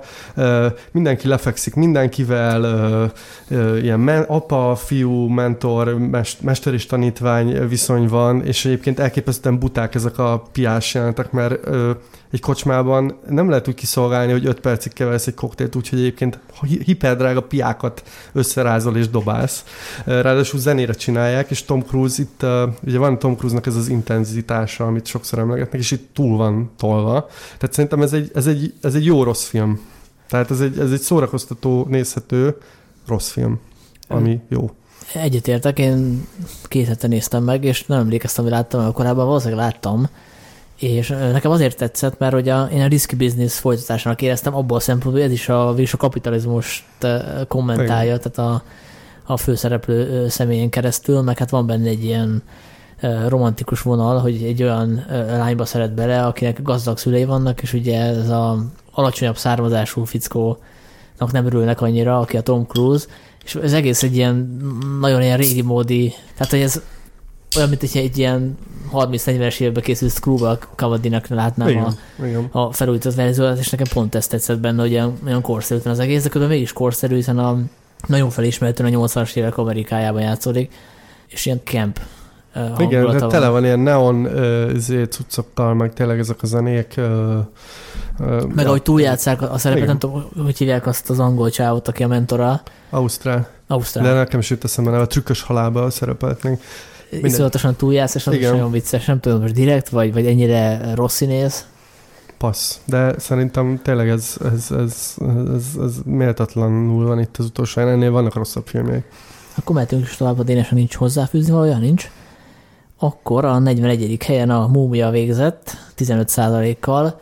Ezzel szerintem nem nagyon tudunk vitatkozni. Nem, az tényleg rossz. Én nem láttam, mivel hallgattam a kritikusokra. Annyira egyöntetően pocsék véleményeket fogalmaztak meg, fogalmaztak meg róla, hogy passzoltam. És ahogy hallom, ezt jól tettem.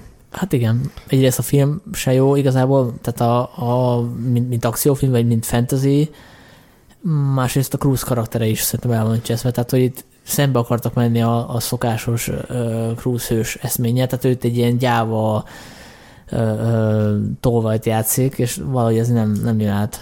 Igen, meg ugye univerzumot akartak építeni, tehát az lett volna nagy ötlet, hogy itt a Universalnak a, ezeket a szörnyeit majd összeeresztik egy ilyen nem tudom, univerzumban, és uh, engem nagyon zavart ez is a filmben, hogy így érezted, hogy erre megy ki a játék, de tényleg nagyon, nagyon nem jó.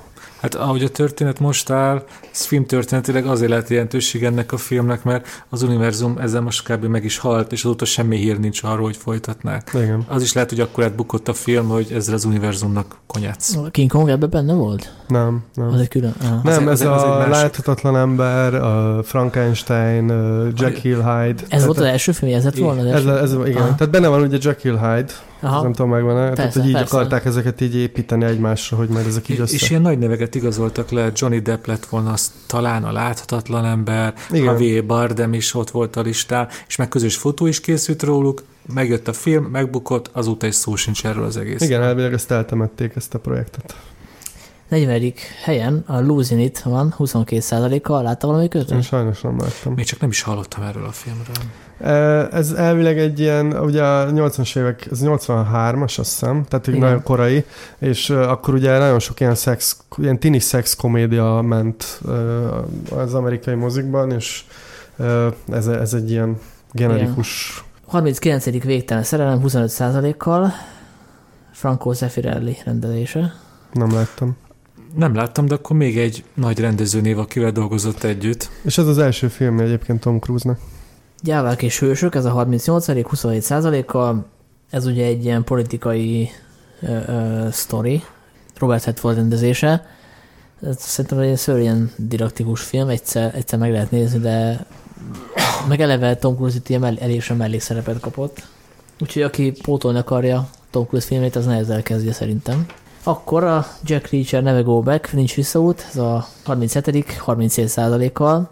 Ezzel is egyetértek, teljesen fölösleges folytatás ebben a formájában. Szerintem teljesen felesleges se ez a két Jack Reacher film. Én olvastam még régen két Jack Reacher könyvet, és nem tudom, engem nagyon zavart Tom Cruise, mint Jack Reacher, mert teljesen más, mint a könyvekben, ami mondjuk önmagában nem lenne baj, csak hogy nekem ez a, ezek ilyen abszolút felejthető, ilyen generikus ö, filmek, tehát Igen, mint hogyha azért van létre, hogy a, azokban a páratlan években, amikor nincs Mission Impossible film, akkor is legyen egy hasonló. Tom Így van, film. tehát szerintem itt is egy ilyen brandet akart építeni, mint a Mission van. Impossible, de ez, ez szerintem ez a másik folytatással valószínűleg így el, elhal. És hát nem kár érte. 36. helyen, mint a villám, Days of Thunder, ez 38%-ot kapott. Én azt mondom, hogy ha nekem most újra kéne néznem a Top Gun-t, vagy a Minta villámot, akkor én a Minta villámot nézem újra.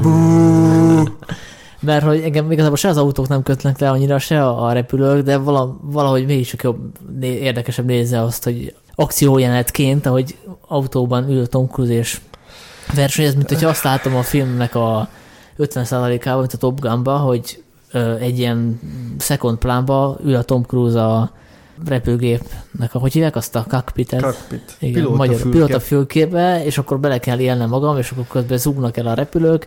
Az olyan, mint amikor Forma 1-es közvetítést néz az ember, és így monotól zajt Hát, hallja csak. Sanyi, ö, most Tehát ebből a szempontból most- én a mintavillámot jobban szeretem, mint a Top Gun-t. Egy, de Felhá- csak ebből a szempontból. felháborít- én most, Sanyi, amit de ezt nem, nem is tudok ehhez mit hozzátenni, tehát itt, itt egy szakadék van köztünk, mondjuk így. Viszonylag friss az élmény, pár hete néztem meg a Mint a villámot, és hát tényleg fájdalmas volt végig szenvedni ezt a filmet. Mi, ugyanaz a rendező, Tony Scott, ugyanaz az esztétika. Meg a sztoriban is vannak hasonlóságok, ugye ez a bromance elem. Mégis minden, ami a Top Gun-ban működött, a maga turbófokozatával, az, amint a villámban nevetséges. Szóval amikor ez a bromance, és akkor a bromance-nek az az egyik csúcspontja, hogy a kerekesszékben ülnek, és úgy versenyeznek, hogy ki ér előbb oda a pulthoz, Szóval tényleg kínos volt nézni. Hát komolyan nem lehet venni, de... Szerintem Stallone-nak jobb az autóversenyes filme, mint a, mint a villám. Na, bocsánat. Ö, én is azt tudom mondani, amit Zoli, a, a, mi volt az utolsó helyzet? A koktél. Tehát, hogy ez egy, ez egy rossz film, rossz film, de szólalkoztatóan rossz film. Ez egy rossz-rossz film. Csak zárójelben egyébként Tom Cruise ebbe bele is írt. Tehát íróként kreditet kapott. Mm. Úgyhogy lehet, hogy ez is kicsit hozzátesz a hogy miért rossz. Felejtsük el, haladjunk tovább. 35. helyen a Vanilla égbolt, ez 41%-ot kapott, ez ugye egy feldolgozás, és azért azért nem tudtam nagyon értékelni, meg azért hullott ki az emlékezetemből, mert én láttam az eredetit is, és az így emlékezetesebb volt, tehát hogy nem láttam azt a hozzáadott értéket, amivel el kellett készülni a remake-nek. Igen, hát ez a Abralos Ohos című film, és hát az szerintem fényévekkel jobb, meg hát nem tudom, hogy fényévekkel jobb, de én is azt láttam először, és ráadásul az rám elég nagy hatást gyakorolt, úgyhogy az, hogy ennek csináltak egy amerikai reméket, hm, igen. Itt a Penelope cruz összejött, ugye Cruz? Ez, ez a jelentőség a, a két Cruz. Igen. Bocsánat. Jó volt szerintem. Uh, 34. Mindörökké Rock, Rock of Ages, 41 kal Láttam még őt? Én nem láttam, megmondom őszintén. Én viszonylag ritkán megyek be musicalekre a moziba. Én meg nem szoktam előzeteseket nézni, de hát ez esetben muszáj volt, hogy szelektálják az életműbe, és az előzetes meggyőzött róla, hogy ezt nekem nem kell megnéznem. De Tom Cruise itt énekel, nem? Hát ez, ez se elég ösztönző erő. Nem? Hát. Én úgy tudom, hogy igen, de én is, én is tudom. Ráadásul ilyeneket énekel, hogy Paradise City. Nem mindegy. Zárójelbe zárva. 33. a Legend, legenda, 42%-kal, amit én ö, tegnap megpróbáltam megnézni és 50 percre jutottam. A, ugye ez a Ridley Scott rendezése, és a vizuálisan érdekes néha, de, de egyszerűen idegesítő egy idő után. Én arra emlékszem ebben a filmben, én ezt nagyon-nagyon régen láttam, hogy ebben van, benne van Nicole Kidman, nem? Mi a szara van benne? Én, akkor bocsánat, akkor keverem. Akkor elnézést, vágjatok ki. nem fogjuk. Szerintem a Mintavillám volt az első közös filmje Nicole Kidman lehet, és Tom lehet, Cruise-nak. Igen, lehet. Visszatérve a legendára, szerintem ez, ez mind Cruise, mind Ridley Scott életművőben egy méltatlanul alul értékelt fantasy, fantasztikusak a jelmezek, a díszletek, a hangulat az nagyon erős, ami persze néha, néha idegesítő is tud lenni. Akkor nálad benne a top 5 Az, azért, na, na, azért túlzásban ne essünk. A legenda az egy, az egy aranyos 80-as évekbeli fantasy, ami elé az unoköcsémet szívesen leütetném, meg az unokagomat. Há, Én, hány évesek, bocsánat? Ö, remélem nem hallgatják az adást, úgy emlékszem, hogy 11 és 12. Aha, nem, nem ijesztő az egy ilyen fiatal gyereknek? Hát amilyen filmeket nézek meg ők a moziban, meg esténként, szerintem ez kimondottan Aha. egy finom és ártalmatlan élmény lesz nekik. Az új generáció. Hát pedig, ahogy ezt a szegény unikorn is bekerítik az elején, az elég, elég riasztó. Hát ilyen az élet. Igen. Az unikorn is sokat megölik, ugye? Igen. 32. a túl az operencián 48%-val, és ebben szerepelt Nicole Kidman. Igen, igen. Ebben is. Ez ebben a má- én úgy tudom, hogy ez a második közös filmjük. Akkor, ez... akkor valószínűleg én ezt a két filmet keverem. Ez sokat elárul a két filmről. Bevallom hogy... őszintén, én a túl operenciát letöltöttem, és abból a... Mint megvetted. Igen, megvettem, és abból a hát ilyen önostorozó bizarokból, hogy ebben állítólag a Tom Cruise megpróbálkozik az ír akcentussal. És erre nagyon kíváncsi voltam, de aztán végül nem mertem megnézni. Ez, ez, ez a jövőmnek az egyik Főleg, hogy szinkronosan vetted meg, ugye akkor. Igen. Sorry, láttad? Ne, én mondom, én ezt a két filmet keverem valahogy, tehát most már nem mondok semmit, mert nem tudom, hogy melyik melyik. Tehát, hogyha valaki tényleg ír parasztot akar látni Tom Cruise-ban, az nézze meg. Jó, hát biztos vannak ilyenek is. 31. helyen a KL nappal Night and Day 52%-ot kapott. Én ezt láttam, és úgy emlékszem, hogy, hogy így ez egy ilyen kedvesti filmnek volt jó, de most ha megfeszítenétek, se tudnék semmit vissza idézni azon kívül, hogy Tom Cruise motorozik, és benne van Cameron Diaz. Így van. Meg azt, az rémlik erről a filmről, hogy Quentin Tarantino jó trollként ezt 2010, azt hiszem, vagy 11 legjobb, 2010. 2010 legjobb filmének nem, hát, jelöl, nem, le egyik legjobb. Szerintem a top 10 évben benne Jó, top 10 igen, benne igen, igen, igen, igen. Ez egy teljesen korrekt vállalható akcióvégjáték. Ez is ilyen Mission Impossible pótléknak készült. Hmm. Egyszer meg lehet nézni. Hát nálam az egy ilyen... James Mangold rendező, csak hozzáteszem, hogy ez, oh. ez ilyen... Igen, tehát ő nem... Akárki. Akárki. Hát akkor is ez nekem egy ilyen kapcsolatos film, ülök a tévé előtt, a távirányítót nyomogatom, és már többször elkezdtem nézni így a ilyen nappalt, vagy rákapcsoltam, és öt percnél sose bírtam tovább. Mm. És mentem tovább. Lehet, mert azért mert szinkronosan nézted. Lehet. 30. helyen az Oblivion feledés 52%-kal, Nekem ez egy teljesen korrekt skifi volt. Én ezt nagyon szerettem, ezt a filmet, én moziba láttam, és elképesztően jó a, jó a látványvilága, nagyon jó a zenéje, egyébként az M83, vagy nem tudom, azt hogy ejtjük, hogy mindegy, biztos, hogy nem ismeritek? Mindegy. M83, így van. Így van. Tehát ez egy, ez egy nagyon stílusosan nagyon rendben van. A sztori az valóban egy kicsit néha ilyen hát panelekből épül, de, de messze nem olyan rossz ez a film, hogy, hogy ide soroljuk szerintem. Pláne, hogyha ez egy eredeti történet, ugye? Így van. Nem, nem adaptáció, hanem nem, egy... Nem. Hát ugye igen, látványvilág stílus az valóban kiváló, az nagyon tetszett nekem így a külcsén. Én nekem úgy voltam vele, hogy ha én most ismerkednék a skifi műfajával, akkor ez egy lenyűgöző alkotási gondolatvilágában is, csak nagyon-nagyon érződik hogy honnan veszi az ötleteket. Így, így konkrétan nézed a filmet, és így jutnak eszedbe, hogy na igen, ez a Hold, ez a, nem tudom, a 2001 űr odüsszeja, túlságosan is nyilvánvaló, hogy honnan vannak összeólózva az egyébként valóban jó ötletek. Mm. Aki most ismerkedik ezzel a műfajjal, az mindenképp nézze meg, maradandó élmény lesz. Csak aztán lépjen tovább. 29. helyen a tökéletes mozdulatok, All the Right Moves, 53%-ot kapott. Valaki látta? Én passzolom, mert nem láttam. Igen, kíváncsi vagyok, mert én több ilyen Tom Cruise-os listát olvastam, néztem, ahol rangsolták a filmét, és mm, van, ahol egész, egész magas helyre került, például valaki 18. helyre tette. Úgyhogy ez lehet egy ilyen elfelejtett gyöngyszem. Igen, hát ez egy 83-as film, tehát ez, ez simán lehet, hogy egy ilyen tényleg el, eltűnt méltatlanul, hát majd pótoljuk. Na akkor megint egy olyan, amin fogtok vitatkozni, és fel fogtok hördülni, mert hogy a 28. helyre került a Top Gun 54 kal Ez, hát, ez, ez felháborító. Le a Rotten tomatoes Igen, tehát ez pontosan mutatja, hogy ez egy régi film, és valószínűleg itt a, azok a kritikusok kerültek be, akiknek nincsen szívük.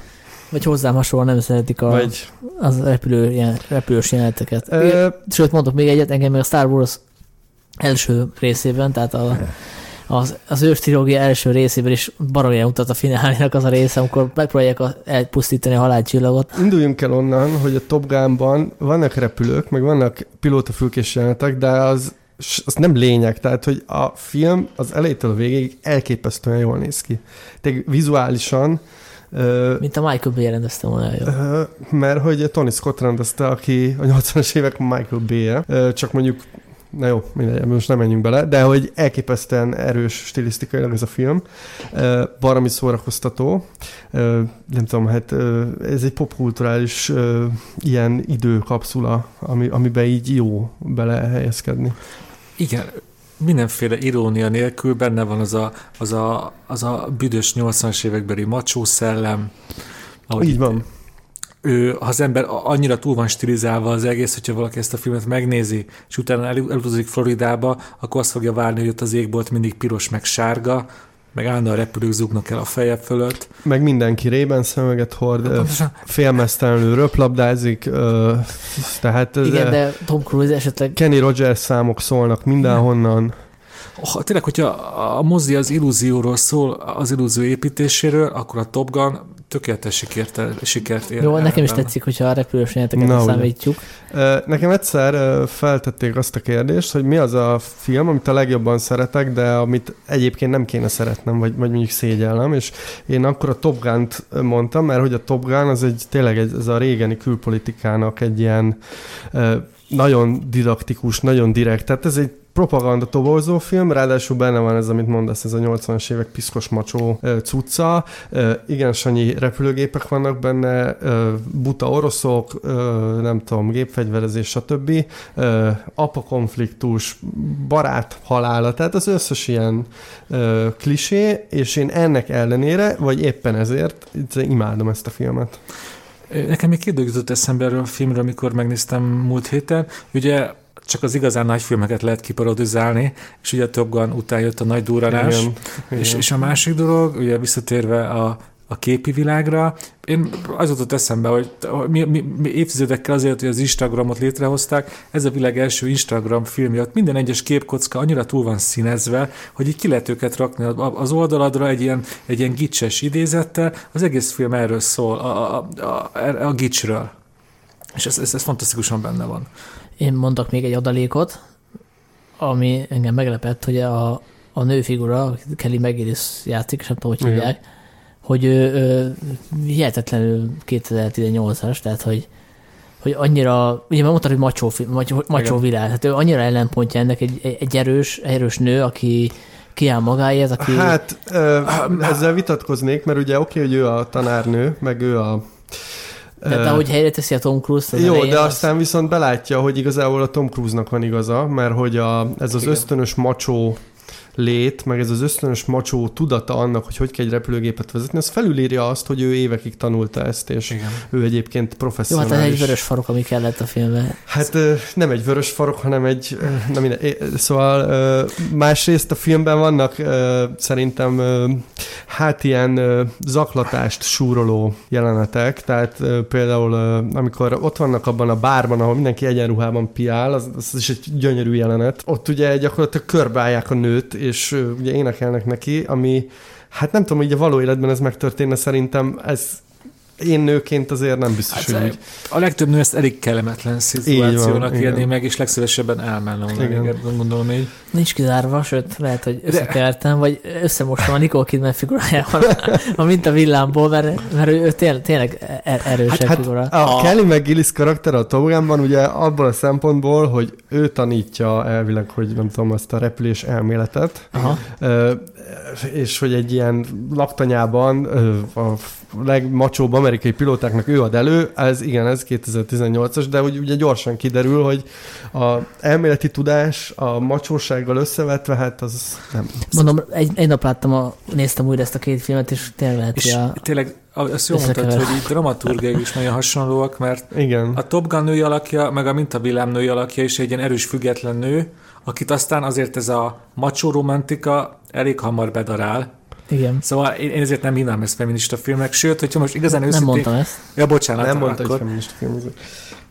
De, sőt, hogyha igazán őszinték vagyunk, a Top Gunból, hogyha kivesszük a nőt, annyira azért nem sír az egész film, mert azért na, ez a film ugye Icemanről és Maverickről szól, és az ő hát eléggé romantikus Hát kapcsolatokról. á, jó, mondjuk el, hát biztos mindenki ismeri a, a Top Gunnak van egy híres e, értelmezése, hogy ez valójában arról szól, hogy a főhős rejtett homoszexuális, aki gyakorlatilag ezzel küzd a film során, hogy megélje a homoszexualitását, és amikor azt mondja a végén, hogy I can be your wingman, no, I will be your wingman, ez gyakorlatilag egy ilyen konszenzusos beleegyezés a homo, homoerotikának. Vagy Hát akkor a második részben ezt kibontják, nem? Hát reméljük, hogy ebbe az irányba vinnék el. Szép, szép, szép csavar lenne. Szép lenne. Akkor menjünk tovább a 27-es helyezettel, ami a Mission Impossible második része 57%-kal, erről már szerintem beszéltünk, ez a Igen. John Woo rendezése. 26-os a interjú a vámpírral, 62%-kal.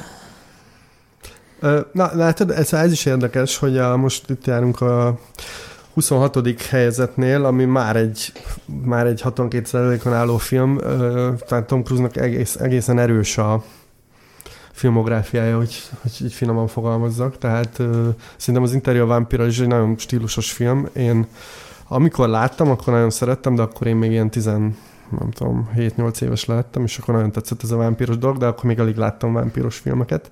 Nyilván ö, mai fejjel azért ez, ez egy ilyen klasszikus ö, tini lány rikató. Meg lehet, hogy ezt nem lehet Tom Cruise filmnek nevezni, mert, Nem, mert hogy meg ott a van benne a. Brad Pitt, bár hozzáteszem a Brad Pitt ö, 94-ben még közel nem volt akkor a sztár. Hát ez volt az egyik első nagy Igen. sztárságot Igen. megalapozó filmje. 25. helyen Jack Reacher 62%-kal, ugye erről is Igen, volt erről már már szó. beszéltünk. Hát annyit azért mondjuk ki, hogy az első rész jobban sikerült, mint a másik. Igen. Ennyit lehet, Hát ennyit sokkal, pozitívumként elmondani. Jó, de akkor a Jack Reacher jobb, mint a Top Gun, ezek szerint, hát na. Na, álljon meg a menet, Tehát- ugye. Igen. 24. 62%-kal a Valkür. Erről is volt szó. Nekem is ez egy felejtető film. Tehát Nekem is, tehát ez egy jó, ez egy ilyen klasszik, amit így megcsináltak, megnéztük, és aztán nem? Tehát, hogy így bennem Igen. nem, nem kavart fel semmit, vagy Szóval hogy több mondjam. okból is, ugye ennél a filmnél azért ugye mindenki pontosan tudja, hogy mi lesz a vége. Egyrészt.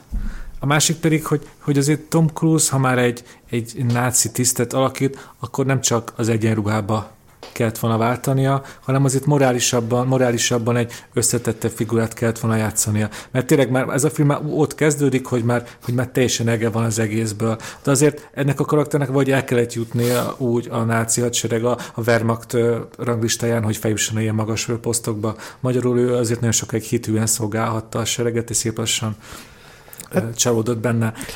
Egyébként szerintem ez nem Tom Cruise hibája, e- e- ez, e- ebbe a sztoriba sokkal több van, mint, Igen. mint, ami, mint ami ebbe a filmbe bekerült. Tehát itt, itt tényleg ilyen elképesztően jó karaktereket lehetett volna építeni, nagyon jó dilemmákat. Igen. Ö, tényleg ez a fanatizmus versus a nem tudom, a real, realitás, ahogy találkozol vele, a, a hit, ahogy megrendül egy ilyen rezs... Tehát te, te, te, itt voltak szerintem lehetőségek, és hát nem, nem lett belőle semmi. ez csak egy egyenes vonal Így volt van. A-ból B pontba, egy küldetésfilm. Ennyi. Igen, de ugye minden, mivel mindenki tudja, hogy mi a küldetés, és mit fog történni, na, igen. 23. A kívülállók, The Outsiders, az a Coppola rendezés, erős volt már szó. Igazából ez se Tom Cruise film, mert hogy itt ö, egy mellékszereplő volt, tehát a 5 Igen. vagy 6 fő karakterből az egyik. 22. 63 a Mission Impossible első rész. Ugye ez is többet érdemelne. Igen. Ez Brian De Palma legjobb közönségfilmje például, ami nem csak egy nagy szó, hogy... Elképesztően jó, stílusos. Ez, ez egy kémfilm. Kevés olyan kémfilm van, ami akciófilmként is megállja helyét, és kémfilmként is. És szerintem ez, ez egy ilyen, ez tényleg így a thriller és az akció műfaját nagyon jól keveri, elképesztően jól néz ki, ikonikus jelentek vannak benne, ugye mondtad, hogy csak nagy filmeket lehet parodizálni, hát a Mission Impossible-nak a híres logós jelentét, azt elég sokszor kiparodizálták. Például már a Paddingtonban a mackó is így tör be, szóval már, már ott tartunk, hogy rajzfilmek parodizálják a Mission Impossible, vagy bocsánat, ilyen, ilyen Animációs, animációs, igen. igen. 21. 66%-kal az utolsó szamuráj, amit én most pótoltam csak be, egy-két hete, és hát kellemesen csalódtam, mert azt gondoltam, hogy ez ilyen nagyon, nem tudom, ilyen soviniszta film lesz, ahol abszolút az amerikai nézőpont érvényesül, és hát nyilván egy japán néző az hogy fogja a fejét bizonyos jelenetek láttán, hogy ez mennyire nem korrekt vagy tényszerű, de én láttam ebben a filmben a, a, a megértés szándékát, tehát hogy próbáljunk egy kultúrát a saját szemszögéből bemutatni, és ne úgy, hogy oda megyünk, és rá, ráerőltetjük a mi a, amerikai szemüvegünket. És a, a, Cruise alakításával sem volt gondom, tehát hogy alárendelte magát itt a, a többi szereplőnek. Meglepően jó darabja a hollywoodi történelmi eposzoknak, Sanyi már nagyjából elmondta, hogy még izgalmas problémák, ízléses módon való ö, kibontása. Tulajdonképpen hasonlatos az indiános westernekhez, csak Japánba helyezve, és ugyanaz a, ugy, ugyanaz a dilema van kibontva benne, a, haladó civilizáció versus hagyománytisztelet, és hogy mégis van-e arany középút, és hát általában az a válasz, hogy nincs csak a pusztítás. Ha vissza lehet vezetni ezt a filmet arra, hogy vajon miért csinálta meg a Cruise, akkor lehet, hogy az van, hogy akart magának egy rettenthetetlent, vagy egy, ö, azt is, hogy hívják azt a Kevin Costneres filmet? Farkasok. Farkasok. Farkasokkal táncolnak. táncolok, mert ez is gyakorlatilag azt a trópot, azt a klisét veszi át, hogy a, megérkezik a hős egymás közegbe, és akkor azonosul az elnyomott, vagy az elnyomni szándékozott kisebbsége, ugye az Avatar is ezt, ezt járat a csúcsra. 20. Mission Impossible harmadik része 70%-kal, Igen, erről már beszéltünk. Felejtős. 19. 74%-kal, hát ugye ezzel is lehet vitatkozni, az Eyes Wide Shut, tágra zárt szemek, Kubrick filmje. Igen, hát ez az a film, ami szerintem mondjuk így megosztó, vagy, vagy nem tudom mi erre jó szó. Hát ugye, nem, a, nem a Kubrick a jobb filmje. De igen, de hogy ugye Kubrick nem fejezte be ezt a filmet. Tehát a vágás közben meghalt. Meg így utólag azért Nicole Kidman és Tom Cruise magánéleti válsága kicsit agyonnyomja ezt a filmet, mert amikor legtöbbször elkezdenek az emberek a tágra zárt szemekről beszélni, szinte mindig ott lyukadunk ki, hogy a Kidman és a Cruise. És amúgy ez lehet, hogy azért is van így, mert lehet, hogy nem is annyira jó film. Én, én, én, ezt Kubrick érdemét elismerve és méltatva a gyengébb filmjei között, között tartom számot. Én is, viszont ha, ha már arról beszéltünk, hogy Cruise miért akkor a sztára mekkora, akkor ez a film egy példa rá, mert hogy ő mer kockázatot vállalni. És ez, hogy a feleségével elváll egy ilyen szerepet, az, az kockáztatás volt. Akkor is, hogyha Kubrickról van szó, mert azért lehetett azt látni, ez nem a legerősebb története Kubricknak, meg hát nem is volt a fiatal. És hogy, hogy ilyen kockázatokat mer vállalni, az, az jelzi az ő sztár státuszát, vagy miért érte el azt, amit elért. Így van, de ugye ekkor, vagy ez ugye 99-es film, vagy nem? Igen, 99. 99, 99-es film, ugye ekkor volt a nagy Oscar vadászaton Cruise, tehát nyilván ez egy, ez egy jó, szerintem ez egy jó karrierdöntés volt, és azzal együtt, amit mondasz, hogy persze ez egy kockázatos döntés volt, de szerintem ez a film korán sem olyan rossz, mint, mint a, a híre, mert egyébként elképesztően erős jelentek vannak benne, amik így beleégnek valóság így az ember szemébe, vagy a memóriájába. De nyolcadik helyen a Világok harca 74%-kal.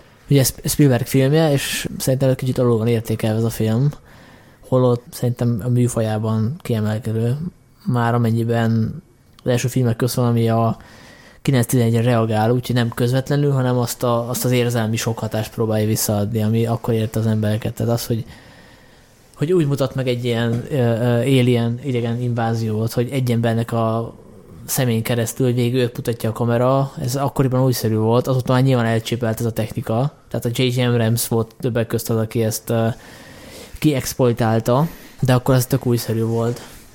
Mondjuk, hogy működte volna mással is, mint cruise arra válasz valószínűleg az, hogy igen. Tehát, hogy ezért nem sorolnám mondjuk a legjobb cruise filmek közé, mert hogy ez, ez bárki másra is működött volna ugyanennyire. Nekem túl sok benne a rikácsoló családi melodráma, és túl kevés a, a valóban izgalmas skifi. Nem. Igen, nekem is ez a Spielbergi, hát nem tudom, minek nevezzem, ilyen pátosz, ez a tehát nekem az így sok, sok benne. Én ezt értem, amit mondasz, Sanyi, de szerintem ez, ez nem egy okos szifi, tehát hogy nem, nem, nem nekem ez nem, nem vitt ez a film. Igen, hogyha már előveszük ezt a klasszikus történetet, akkor, akkor többet érdemelt volna. Bátrabban, kreatívabban kellett volna hozzányúlni. Uh-huh. Jó, hozzáteszem, nem néztem újra, tehát lehet, hogy nem tetszene most így 13 év távlatából annyira. 17. 70 kal a takarodó, ami nem tudom, TEPS, úgy, úgy kéne mondani az angol ja, címet. TEPS. Ezt sajnos nem láttam ti. Én sem. Ez egy nagyon korai filmje. Ja, de lehet, hogy ez ilyen kis gyöngy De ember. úgy tudom, hogy ebben csak mellék szerepe Aha. van, ráadásul nem is túl nagy. Úgyhogy ez sem Tom, Tom Cruise film szerintem. 16. a cég, The Firm, 76%-kal. Én ezt annak idején emlékszem, hogy, hogy, hogy ez nekem nagyon tetszett. Ugye ez egy ilyen klasszikus blockbuster a 90-es évekből, Mármint ugye akkoriban a blockbusterok egy része az ilyen thrilleres uh, cucc volt. Ez a szem Kriston? Tehát, hogy ugye, és hogy ez egy ilyen, ez egy ilyen klasszikus uh, menekülő emberes thriller, és én ezt nagyon élveztem, de újra kéne néznem, hogy most az mennyi, mennyire időt áll, azt nem tudom. Pár hete újra néztem, egy korrektül, izgalmasan összerakott paranoia thriller, ami illeszkedik ebbe a, a juppis öltönyös vonalba, hogy Tom Cruise sokáig csak azt hiszi, hogy csak a pénz, pénz, pénz, pénz, és hogy már sokszor beszéltük ezt a klasszikus Tom Cruise-i évet, szép lassan a lelkismeretet növeszt, és rájött, hogy, rájön, hogy azért, hogy nem csak a, a siker meg a hatalom van. Több mint két órás a hossza, és mégis végig izgalmas. Ehhez kapcsolódik szerintem tematikába a 15. helyzet 82 az egy becsületbeli ügy amit én nem néztem újra sajnos, de, de hát csomó jelenetét ismerem. Igen, hát annak mert nagyon mémesedett, igen. Igen, hát mondjuk főleg Jack Nicholson miatt, ugye. Igen. előad egy ilyen átváltozást az esküt, vagy ami az a vádlottak padján, ami, amit nagyon sokszor idézgetnek.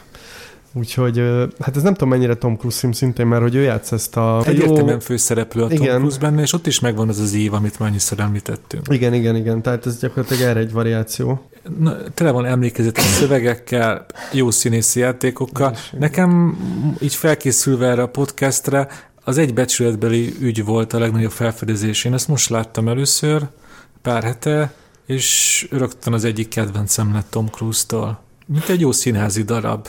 Morális kérdésekkel, jó dumákkal. 14. helyen a trópusi vihar 82%-a, ugye ez abszolút egy epizód szerep, de emlékezetes volt, Igen. és mindenki nagyon odáig volt, hogy mennyire parodizálja saját magát, vagy legalábbis kicsit karikírozza. Hát akkor most meg fogtok engem kövezni, de én azt nagyon szeretem ezt a filmet, de nekem pont Tom Cruise az egyik gyenge pontja, mert hogy most annak kéne örülnünk, hogy eljátszik egy olyan embert, aki nem ő. De hát könyörgöm színész. Tehát színésznek az lenne a dolga, hogy eljátszon olyan embereket, akik nagyon nem olyanok, mint ő ők maguk egyébként. Értem, hogy Tom Cruise egy sztár, és akkor az imázsa ellen ment ezzel a szereppel, és el is túlozta, és karikírozta, de hát könyörgöm egy színész, tehát azért ne boruljunk már le ezt ettől ennyire. Nem, nem, nem leborulunk, egyszerűen azok, azok nagyon vicces jelenetek és emlékezetes jelenetek. És akár úgy is fel lehet fogni, hogy azokat a színészeket parodi- parodizálja ki Tom Cruise, akik agyon, sp- a- ilyen más arcokat Igen. Raknak fel magukra csak azért, hogy Oscar díjat nyernek, elcsúfítják magukat, stb. stb. Ennek is a paródiája lehet ez a epizód szerep, ami azért mutatja a súlyát, hogy szerintem azért egy olyan 5-8 percnél nem hiszem, hogy többet szerepelne, és mégis mindenki élesen emlékszik az ő szerepére, a táncmozdulataira, szóval nagyon-nagyon betalált. Igen, de mondjuk Ez- Robert Downey Jr. viszi a sót, nem? Tehát Ott sokan viszik a sót abba a filmben. jó, ez egy jó film, de ez, az- azzal nem vitatkozunk szerintem, nem? Vagy- Most a 13. helyzetén tartunk, de egy kötök sem mondta még, hogy lett volna kedvenc filmje, akkor Hát de, de, hát, de, de, de, hát Vagy a, a Top Gun, vagy a Top Gun. Gun, bocsánat, A Top Gun. Top Gun, Igen. A Mission Impossible eh, szerintem ugye ott kiemeltük a listánkon, hogy, hogy azt azért szeretjük, mert én nagyon szeretem. a Top Gun és a Mission Impossible egy egyértelműen kedvenc. Az egybecsületbeli ügy és a trópusi VR kedvenc közeli, ha van ilyen kategória. Akkor a 13. helyen egy olyan film, ami nekem, hát azt nem mondanám, hogy kedvencem, de, de így második megnézésre megszerettem, ez a Jerry Maguire 83%-kal, amit én még uh, moziban láttam annak idején, egy ilyen osztálykirándulás keretében följöttünk, hittem Pest, etika órán. följöttünk Pestre, hát osztály, osztálykirándulás Ja. tehát hogy igen, Sanyi jó suliba járt. és uh, arra emlékszem, hogy a osztály egy része a Fargóra ment, egy másik meg a Jerry Maguire-re, És te a Jeremy. Fargósok jobban jártak. Akkoriban nem voltam, nem ástam bele mag annyira a filmművészetbe, hát nem is volt miből, tehát akkor a, a Cinema magazinból tájékozottam, és megkérdeztem egy ö, ö, osztálytársnőmet, hogy ő mit javasol, és azért gondoltam, hogy ő tudja, mert ő tudtam, hogy olvassa a cinemát, és ő azt mondta, hogy Jerry Maguire, és így sokáig bántott, hogy nem a Fargóra mentem. Pláne miután megnéztem a Fargót, Igen, hát azért a kettőt egymás mellé tesszük, nem, igen. és hát azért igen, meg tinédzserként az ember Jerry Maguire-t nem nagyon érti szerintem. Tehát, hogy bizonyos dramaturgiai dolgokat nem nagyon fog föl belőle, és így most másodszor megnézve, érett fejjel azért sokkal jobban értettem, meg sokkal jobban tudom értékelni, és értem, hogy miért lett bizonyos, bizonyos jelenet kultusz, tehát ez a uh, You Had Me With Hello, vagy ilyesmi.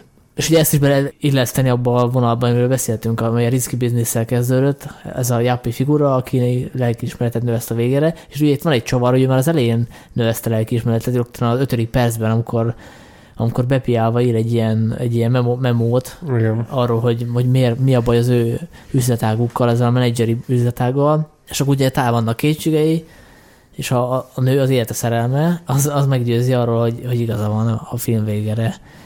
És szerintem ettől olyan emlékezetes, hogy, hogy, hogy picit fölborítja ezt a dramaturgiát. Persze kiszámított az egész sztori, Na, csak ezt akartam mondani, hogy nekem pontosan ez a problémám ezzel a filmmel, amit te, te előnynek, vagy ilyen újdonságnak ad, mondasz, hogy uh, már az elején tudjuk, hogy, uh, hogy mi fog történni. Hát, légy színes érte, hogy még Sándor, de én ezt a filmet ilyen, én ezt ilyen szappanoperának gondolom, csak olyan szappanoperának, amit az magukat intelligensnek gondoló embereknek próbálták kibelőni, hogy kicsit itt többet mutasson, de Hát nem Ez- ez- véletlenül ment Sanyi el hát, erre az előadásra a Fargo helyett. a Nem. jobb film, ez csak Jó, Jó, lesz, hát, hát, szeretném, leszögezni. meg szappanopera gondolkodó embereknek. Jó.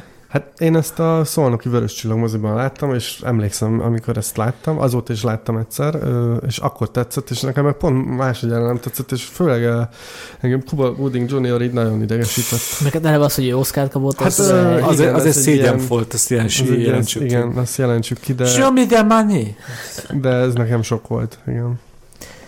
Akkor a 12. helyen 83%-kal a Magnólia, ami nekem is egy kedvenc Cruise alakításom, úgyhogy a film annyira nem is, tehát hogy a Paul Thomas Anderson filmeket nézem, akkor nekem az így a hátsó szekcióban van, de a Cruise alakítás, meg az, hogy ő ezt elvállalta, az, az egy pátorhúzás volt. Szerintem is, mert én ebben a szerepbe érzem a legközelebb ahhoz, hogy a szientológiáról nyilatkozzon valamit egy színészi alakításon keresztül, és ebbe, ebbe tényleg egészen, egészen így ilyen sötét ö, ö, dolgok vannak, és ahogy játszik, az tényleg nagyon erős. Ö, ugye ezért Oscarra is jelölték, és nem, nem kapta meg, és én gondolkoztam is, hogy vajon, vajon mi lehetett a, mi lehetett a probléma, és a, nekem az utolsó jelenete, amikor az apja ágyánál van, ott, ott viszont már egy átbillen egy kicsit, és túl sok lesz.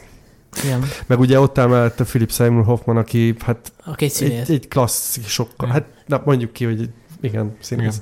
Uh, és hogy úgy, úgy kontrasztba is kerülnek, hogy hogy lehet kevés eszközzel nagyon erősen játszani, meg hogy lehet nagyon sok eszközzel kevesebbet játszani. De ettől függetlenül Tom Cruise alakítása egy nagyon, nagyon, nagyon, nagyon izgalmas ebben a filmben.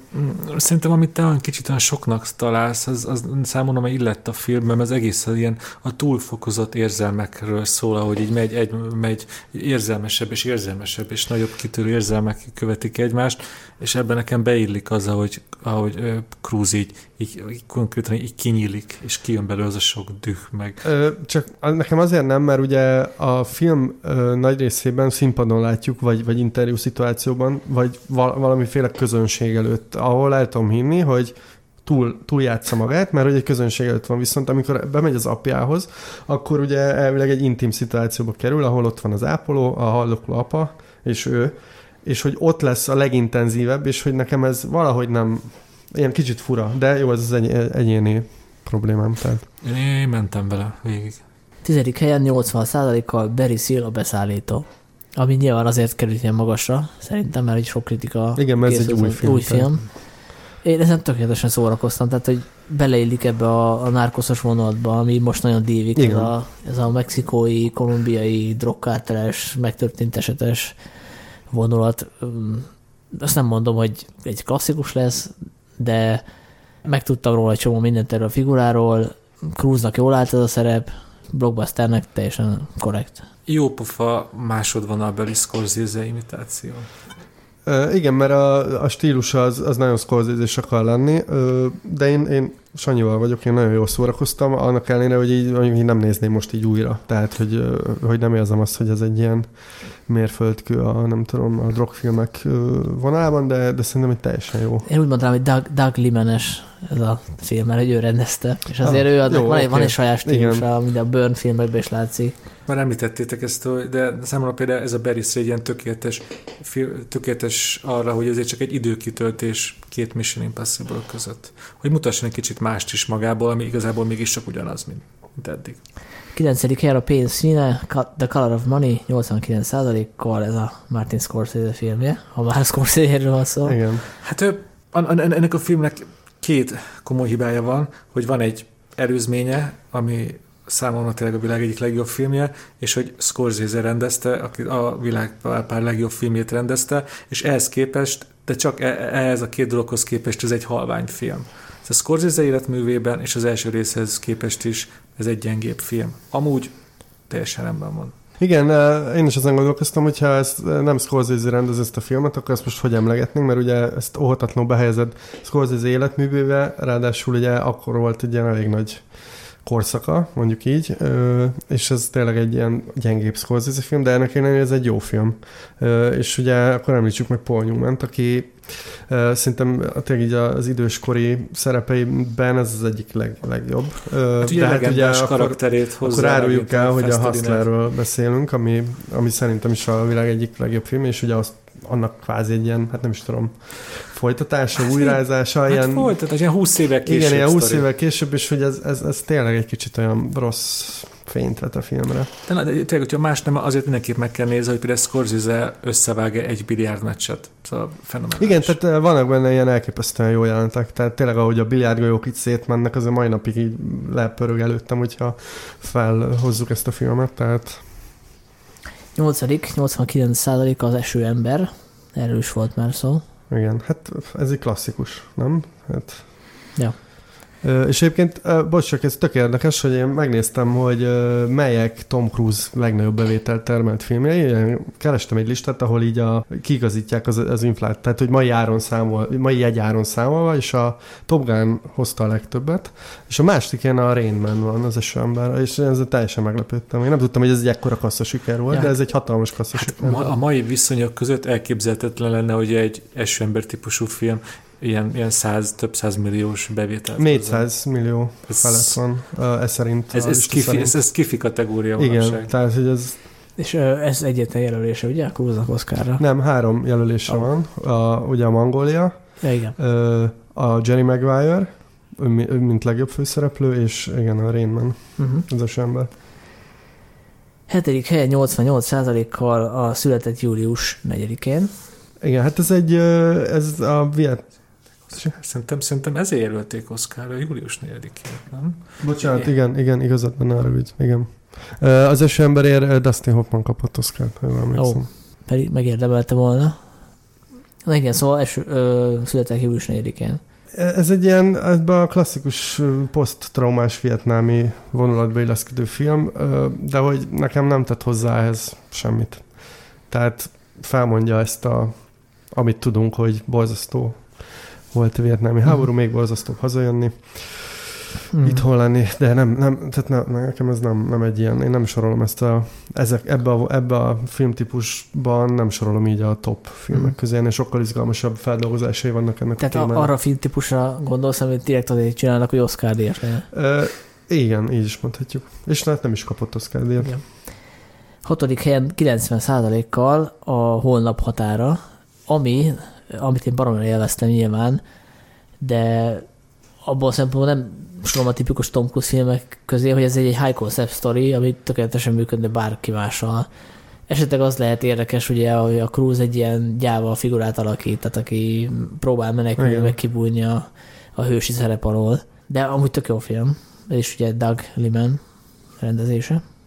Akkor, akkor nekem ez az egyik kedvenc Tom Cruise filmem. Én ezt nagyon, nagyon szeretem ezt a filmet. Mondjuk az más kérdés, hogy mennyire, tényleg mennyire Tom Cruise film, de hogy szerintem pont ezért izgalmas, mert hogy Tom Cruise nem, nem ezt a Tom Cruise-ságot csinálja benne. Tényleg ez egy high concept. Még annak ellenére is, hogy ugye láttunk már ilyen, tehát a, Grand Day, a gyorsan akartam mondani, mi a magyar cím? Az idétlen időkig ugye ezt az időcsavart behozta a popkultúrába, és azóta nagyon divatos, de ez inkább nekem egy ilyen videójátékos világot idéz vissza, és szerintem baromi szórakoztató.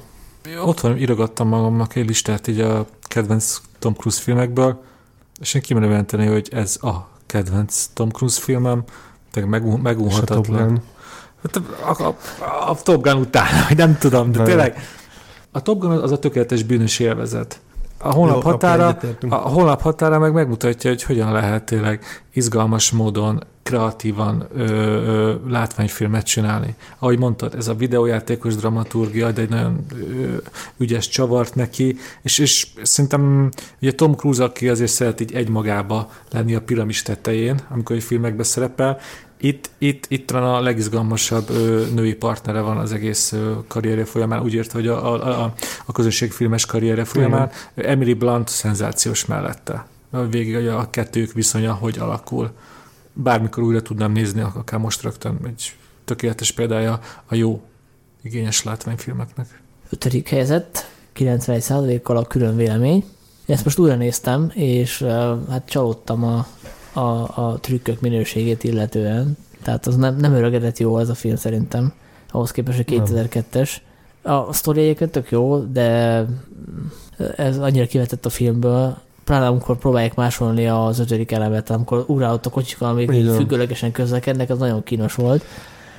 Hát nekem problémám van Spielberggel, tehát én- nem tudom, én nagyon szeretik, de hogy nekem, nekem e- ez, a, ez a stílus, ez, ez nem, nem, nem, tudom, engem így nem tud beszippantani. Egyébként a sztori az, az hiszem Philip K. Dick, tehát Igen. hogy azért hát ez valószínűleg nem, azért nagyon ez nem föl lett turbózva, mert Igen, egy, egy hogy, novella. Igen, na és pont ezt akartam mondani, hogy ebben a szerintem sokkal több van ebben a sztoriban.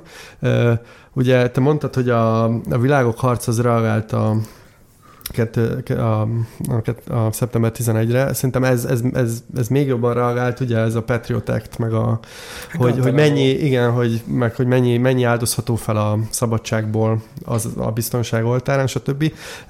És ez pont, hogy elmaszatolja ezeket a nagyon izgalmas kérdéseket ez a film, és én azért haragudtam rá, annak ellenére, hogy egyébként nem ez a legrosszabb Spielberg film, meg nem ez a legrosszabb Tom Cruise film, de, de én azt nem szeretem ezt a filmet. Hát itt most azért eléggé mások itt a, úgy van a vélemények. Számomra ez Spielbergnek az utolsó igazán jó közönség filmje, ami leültet és végigvisz, és szerintem nem masszat- masszatolja el azért, az, hogy ki van mondva ilyen Spielbergi egyértelműséggel, Hát, igen. hogy, hogy mielőtt valaki elkövet egy büntetet, büntetet, azelőtt nem ítélhetjük el, mert ebből csak baj lesz.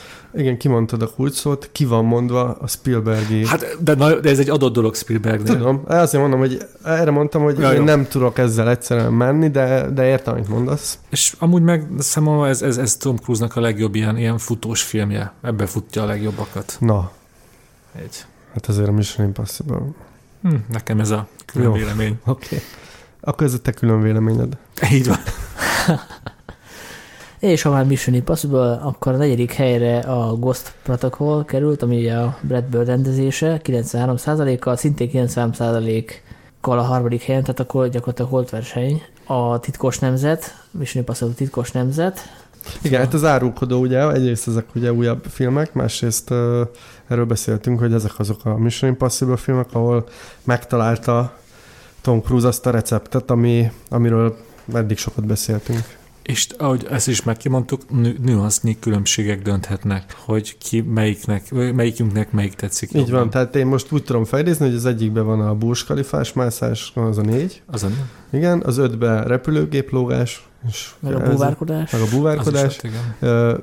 Én jobban szeretem az ötöt, mint a négyet, de Melyikbe szerelnek bombát a Simon Pegre? ö, na látod, ez Azt hiszem már az ötös. Az az ötös, az Igen. ötösnek a vége. Akkor tényleg az ötös a kedvencem. Akkor jön az én kedvenc filmem a második helyen, ez a kockázatos üzleti Risky Business 90%-kal. Szerintem ez egy tökéletes film, ami tökéletesen megelőzi a, azt, amikor készült, tehát a 83-as film.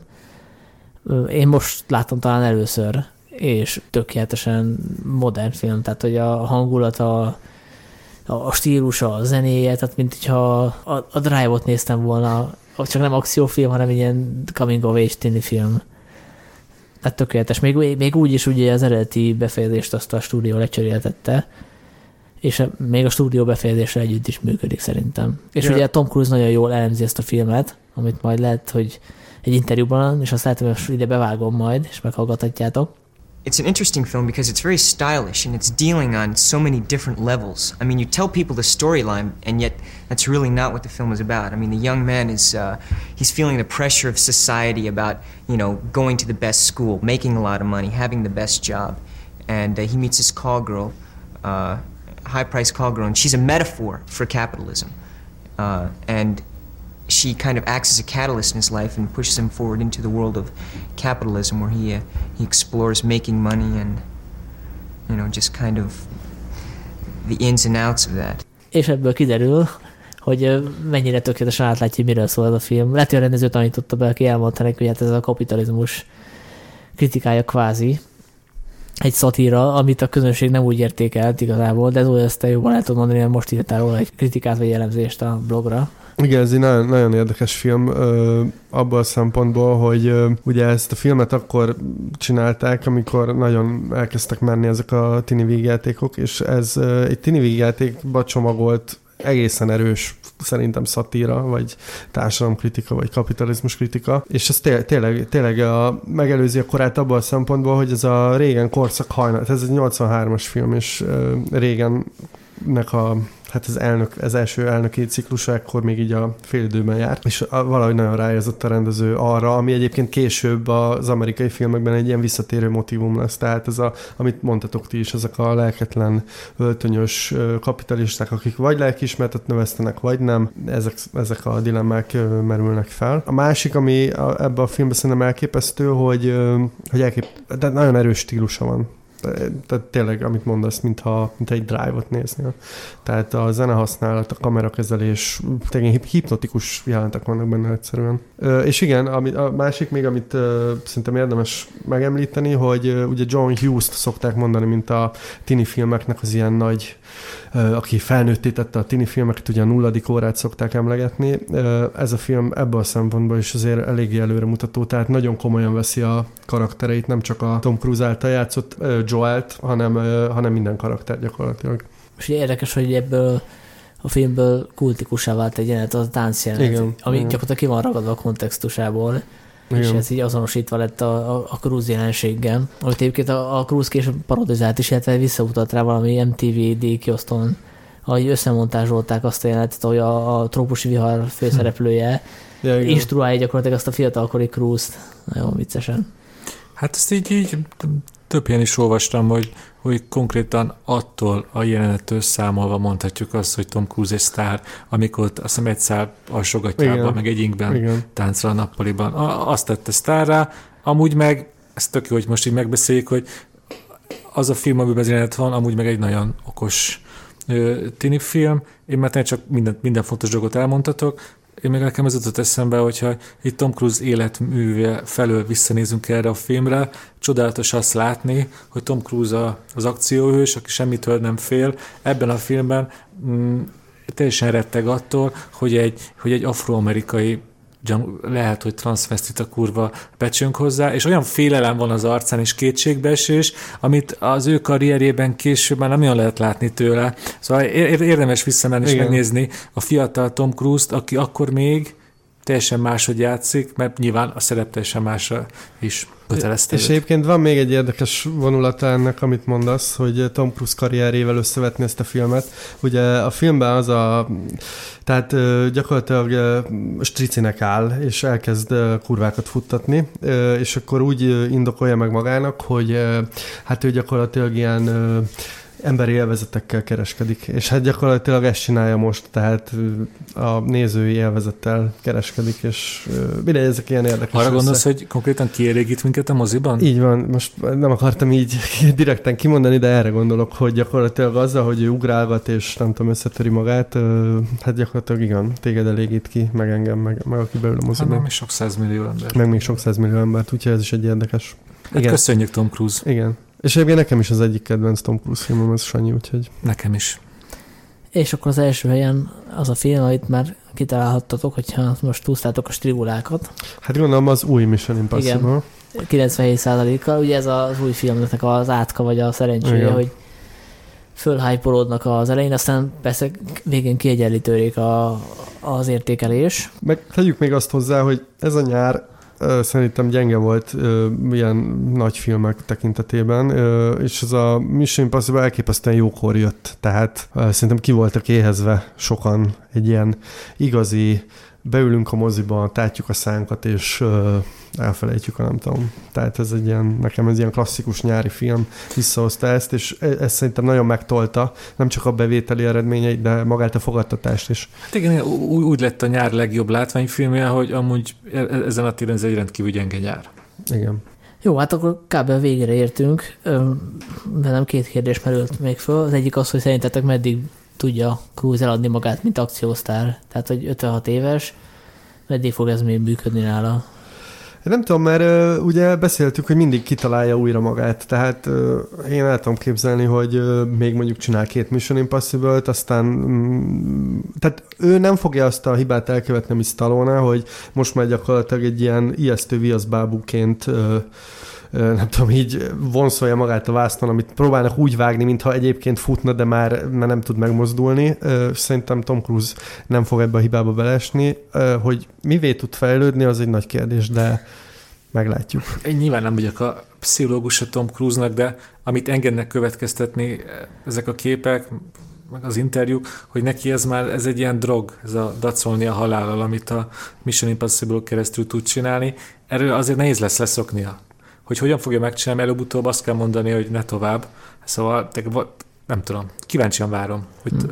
hogy tényleg a halál lesz a vége, vagy pedig egy, egy kellemesebb hát, visszavonulás. Hogyha párhuzamot vonunk mondjuk a James Bond szériával, a Mission Impossible-al, akkor még Ethan Hunt mehet az űrbe, mehet a víz alá, tehát még ilyeneket tudok elképzelni, de ezek már tényleg nagyon extrém Hát vagy az lesz, mint az Indiana Jones filmnek új részében, ahol a Harrison Ford mint mentor tűnik fel, és akkor helyette van egy fiatal Indiana Jones, aki helyette ugrál gyakorlatilag. Csak és szerinted ez összeférne a Tom Cruise Hát ez az, hogy, hogy mennyire lenne erre kíváncsi a közönség. Igen. Valószínűleg sem mennyire. Hát ugye azt tudjuk, hogy készül a Top Gun 2, ezt, ezt ugye ez, ez elvileg... Rendkívüli módon várom. Szintén, bár én nem tudom elképzelni, hogy mit lehet ebbe a témába ma mondani de majd meglátjuk. Hát szerintem a Miles Teller az egy jó Tom Cruise pótlék, ő is jól tudja hozni ezt a arrogáns pöcs karaktert. Igen. És akkor egy púcsú kérdés, ha más nincsen, hogy szerintetek melyik a legjobb Tom Cruise alakítás? Tehát nem arról beszélek, hogy a legjobb Tom Cruise film, hanem a legjobbat alakítja. Szerintem a Collateral. Egyébként ez nem volt a listában. Nem volt benne a listában. De hogy nem, biztos, hogy benne Nem, mert, mert akartam mondani, hogy az az egyik kedvenc És mondtad, és mondtad is egyébként. Nem. Nem, nem mondtad, azt kimaradt. Én Ugye? Szerintem is. Egyébként az nekem is egyik kedvenc Tom Cruise filmem. Szerintem valahol ugrottunk egyet. Uh, de ez... Uh, hát bocsánat, akkor az a hetedik volt. 80 százalékkal. Igen, lehet, hogy kimaradt mert el akartam mondani ennek a filmnek kapcsán, hogy gyakorlatilag itt játszik egyedül negatív figurát. Ugye a Barry Silver is negatívat játszik, a, a, ahogy veszük. Hát nyilván egy bűnözőt, de a kollaterálban játszik gyakorlatilag egy ilyen ijesztő szociopatát, vagy pszichopatát. Én ott tökre bírtam. De nyilván nehéz leválasztani itt a Michael Mann-nak az a filmnek ilyen, ugye az egyik első ilyen digitális cucc is ilyen nagyon fura én nem is tudom, hogy szeretem-e vagy nem szeretem, de ilyen nagyon fura, én nagyon bírom, de szerintem Tom Cruise ebben nagyon jól játsza ezt az ijesztő szociopatát. És ö, szerintem nagy rész rajta múlik, hogy ez a film működik, és nagy rész rajta múlik, hogy el tudom hinni, hogy ez a szituáció, amiben ez a taxis belekeveredik, ez tényleg ilyen ö, para. Úgyhogy én ezt mondanám. Sajnos nekem ott, ott, ott nem tudok túlépni annál a filmnél a, a digitális kamerán. Ott tényleg ott még gyerekcipőben volt a technika. Igen, de ez ad neki Kísérletezik vele a Michael Mann, és engem az így kitaszít a filmből. Nem tudok vele menni emiatt. Nekem pont ez ad egy ilyen fura ízt, ami... De értem, amit mondasz. Akkor melyik a kedvenced? A Top Gun után, melyik a kedvenc? Ja, a Top Gun, a kedvenc alakítás. Ha tényleg alakítást nézünk, nekem a Magnólia. Az ugye most friss pár hete láttam, de a Magnólia. Uh-huh. Neked, Sanyi? Hát hát én is ezt mondtam volna, de akkor mondom a Jerry Maguire. Oh. a, szerintem teljesen jó az alakítás abban a filmben. Jó, csak tehát, nem, nem jó a film. Tehát de... nem, a sztori, nem az alakításával van bajotok szerintem, hanem a sztorival, nem? nekem, van... nekem azzal van a bajom. Tehát egyébként jó az alakítása, csak hát mondjuk Cuba Gooding Jr.-ra játszik együtt, tehát majd, hogy ott még én is ilyen visszafogott színésznek tűnnék. Meg hát, tehát nekem, nekem Tom Cruise a, a Top Gun főhőse, akármit csinálunk, nem tudunk vele mit csinálni. Tehát. Ö, attól függetlenül nem vagyok nagy Top Gun rajongó, én is nyilván várom a második részét, úgyhogy szerintem majd arról is lesz valamikor podcast. No, hát akkor köszönjük szépen a figyelmet, megírhatjátok nyugodtan a kommentek közt a kedvenc Tom Cruise filmeteket, illetve követhettek a Mixcloudon, Soundcloudon és az iTunes-on is fönt vagyunk. Jöhetnek a témajavaslatok is, bár a következő podcast témában megvan, de ettől, ettől függetlenül várjuk természetesen a, a témajavaslatokat. Köszi szépen a figyelmet, hello! Sziasztok! Ne csináljátok Tom Cruise után, amit csinál. Jó éjszakát!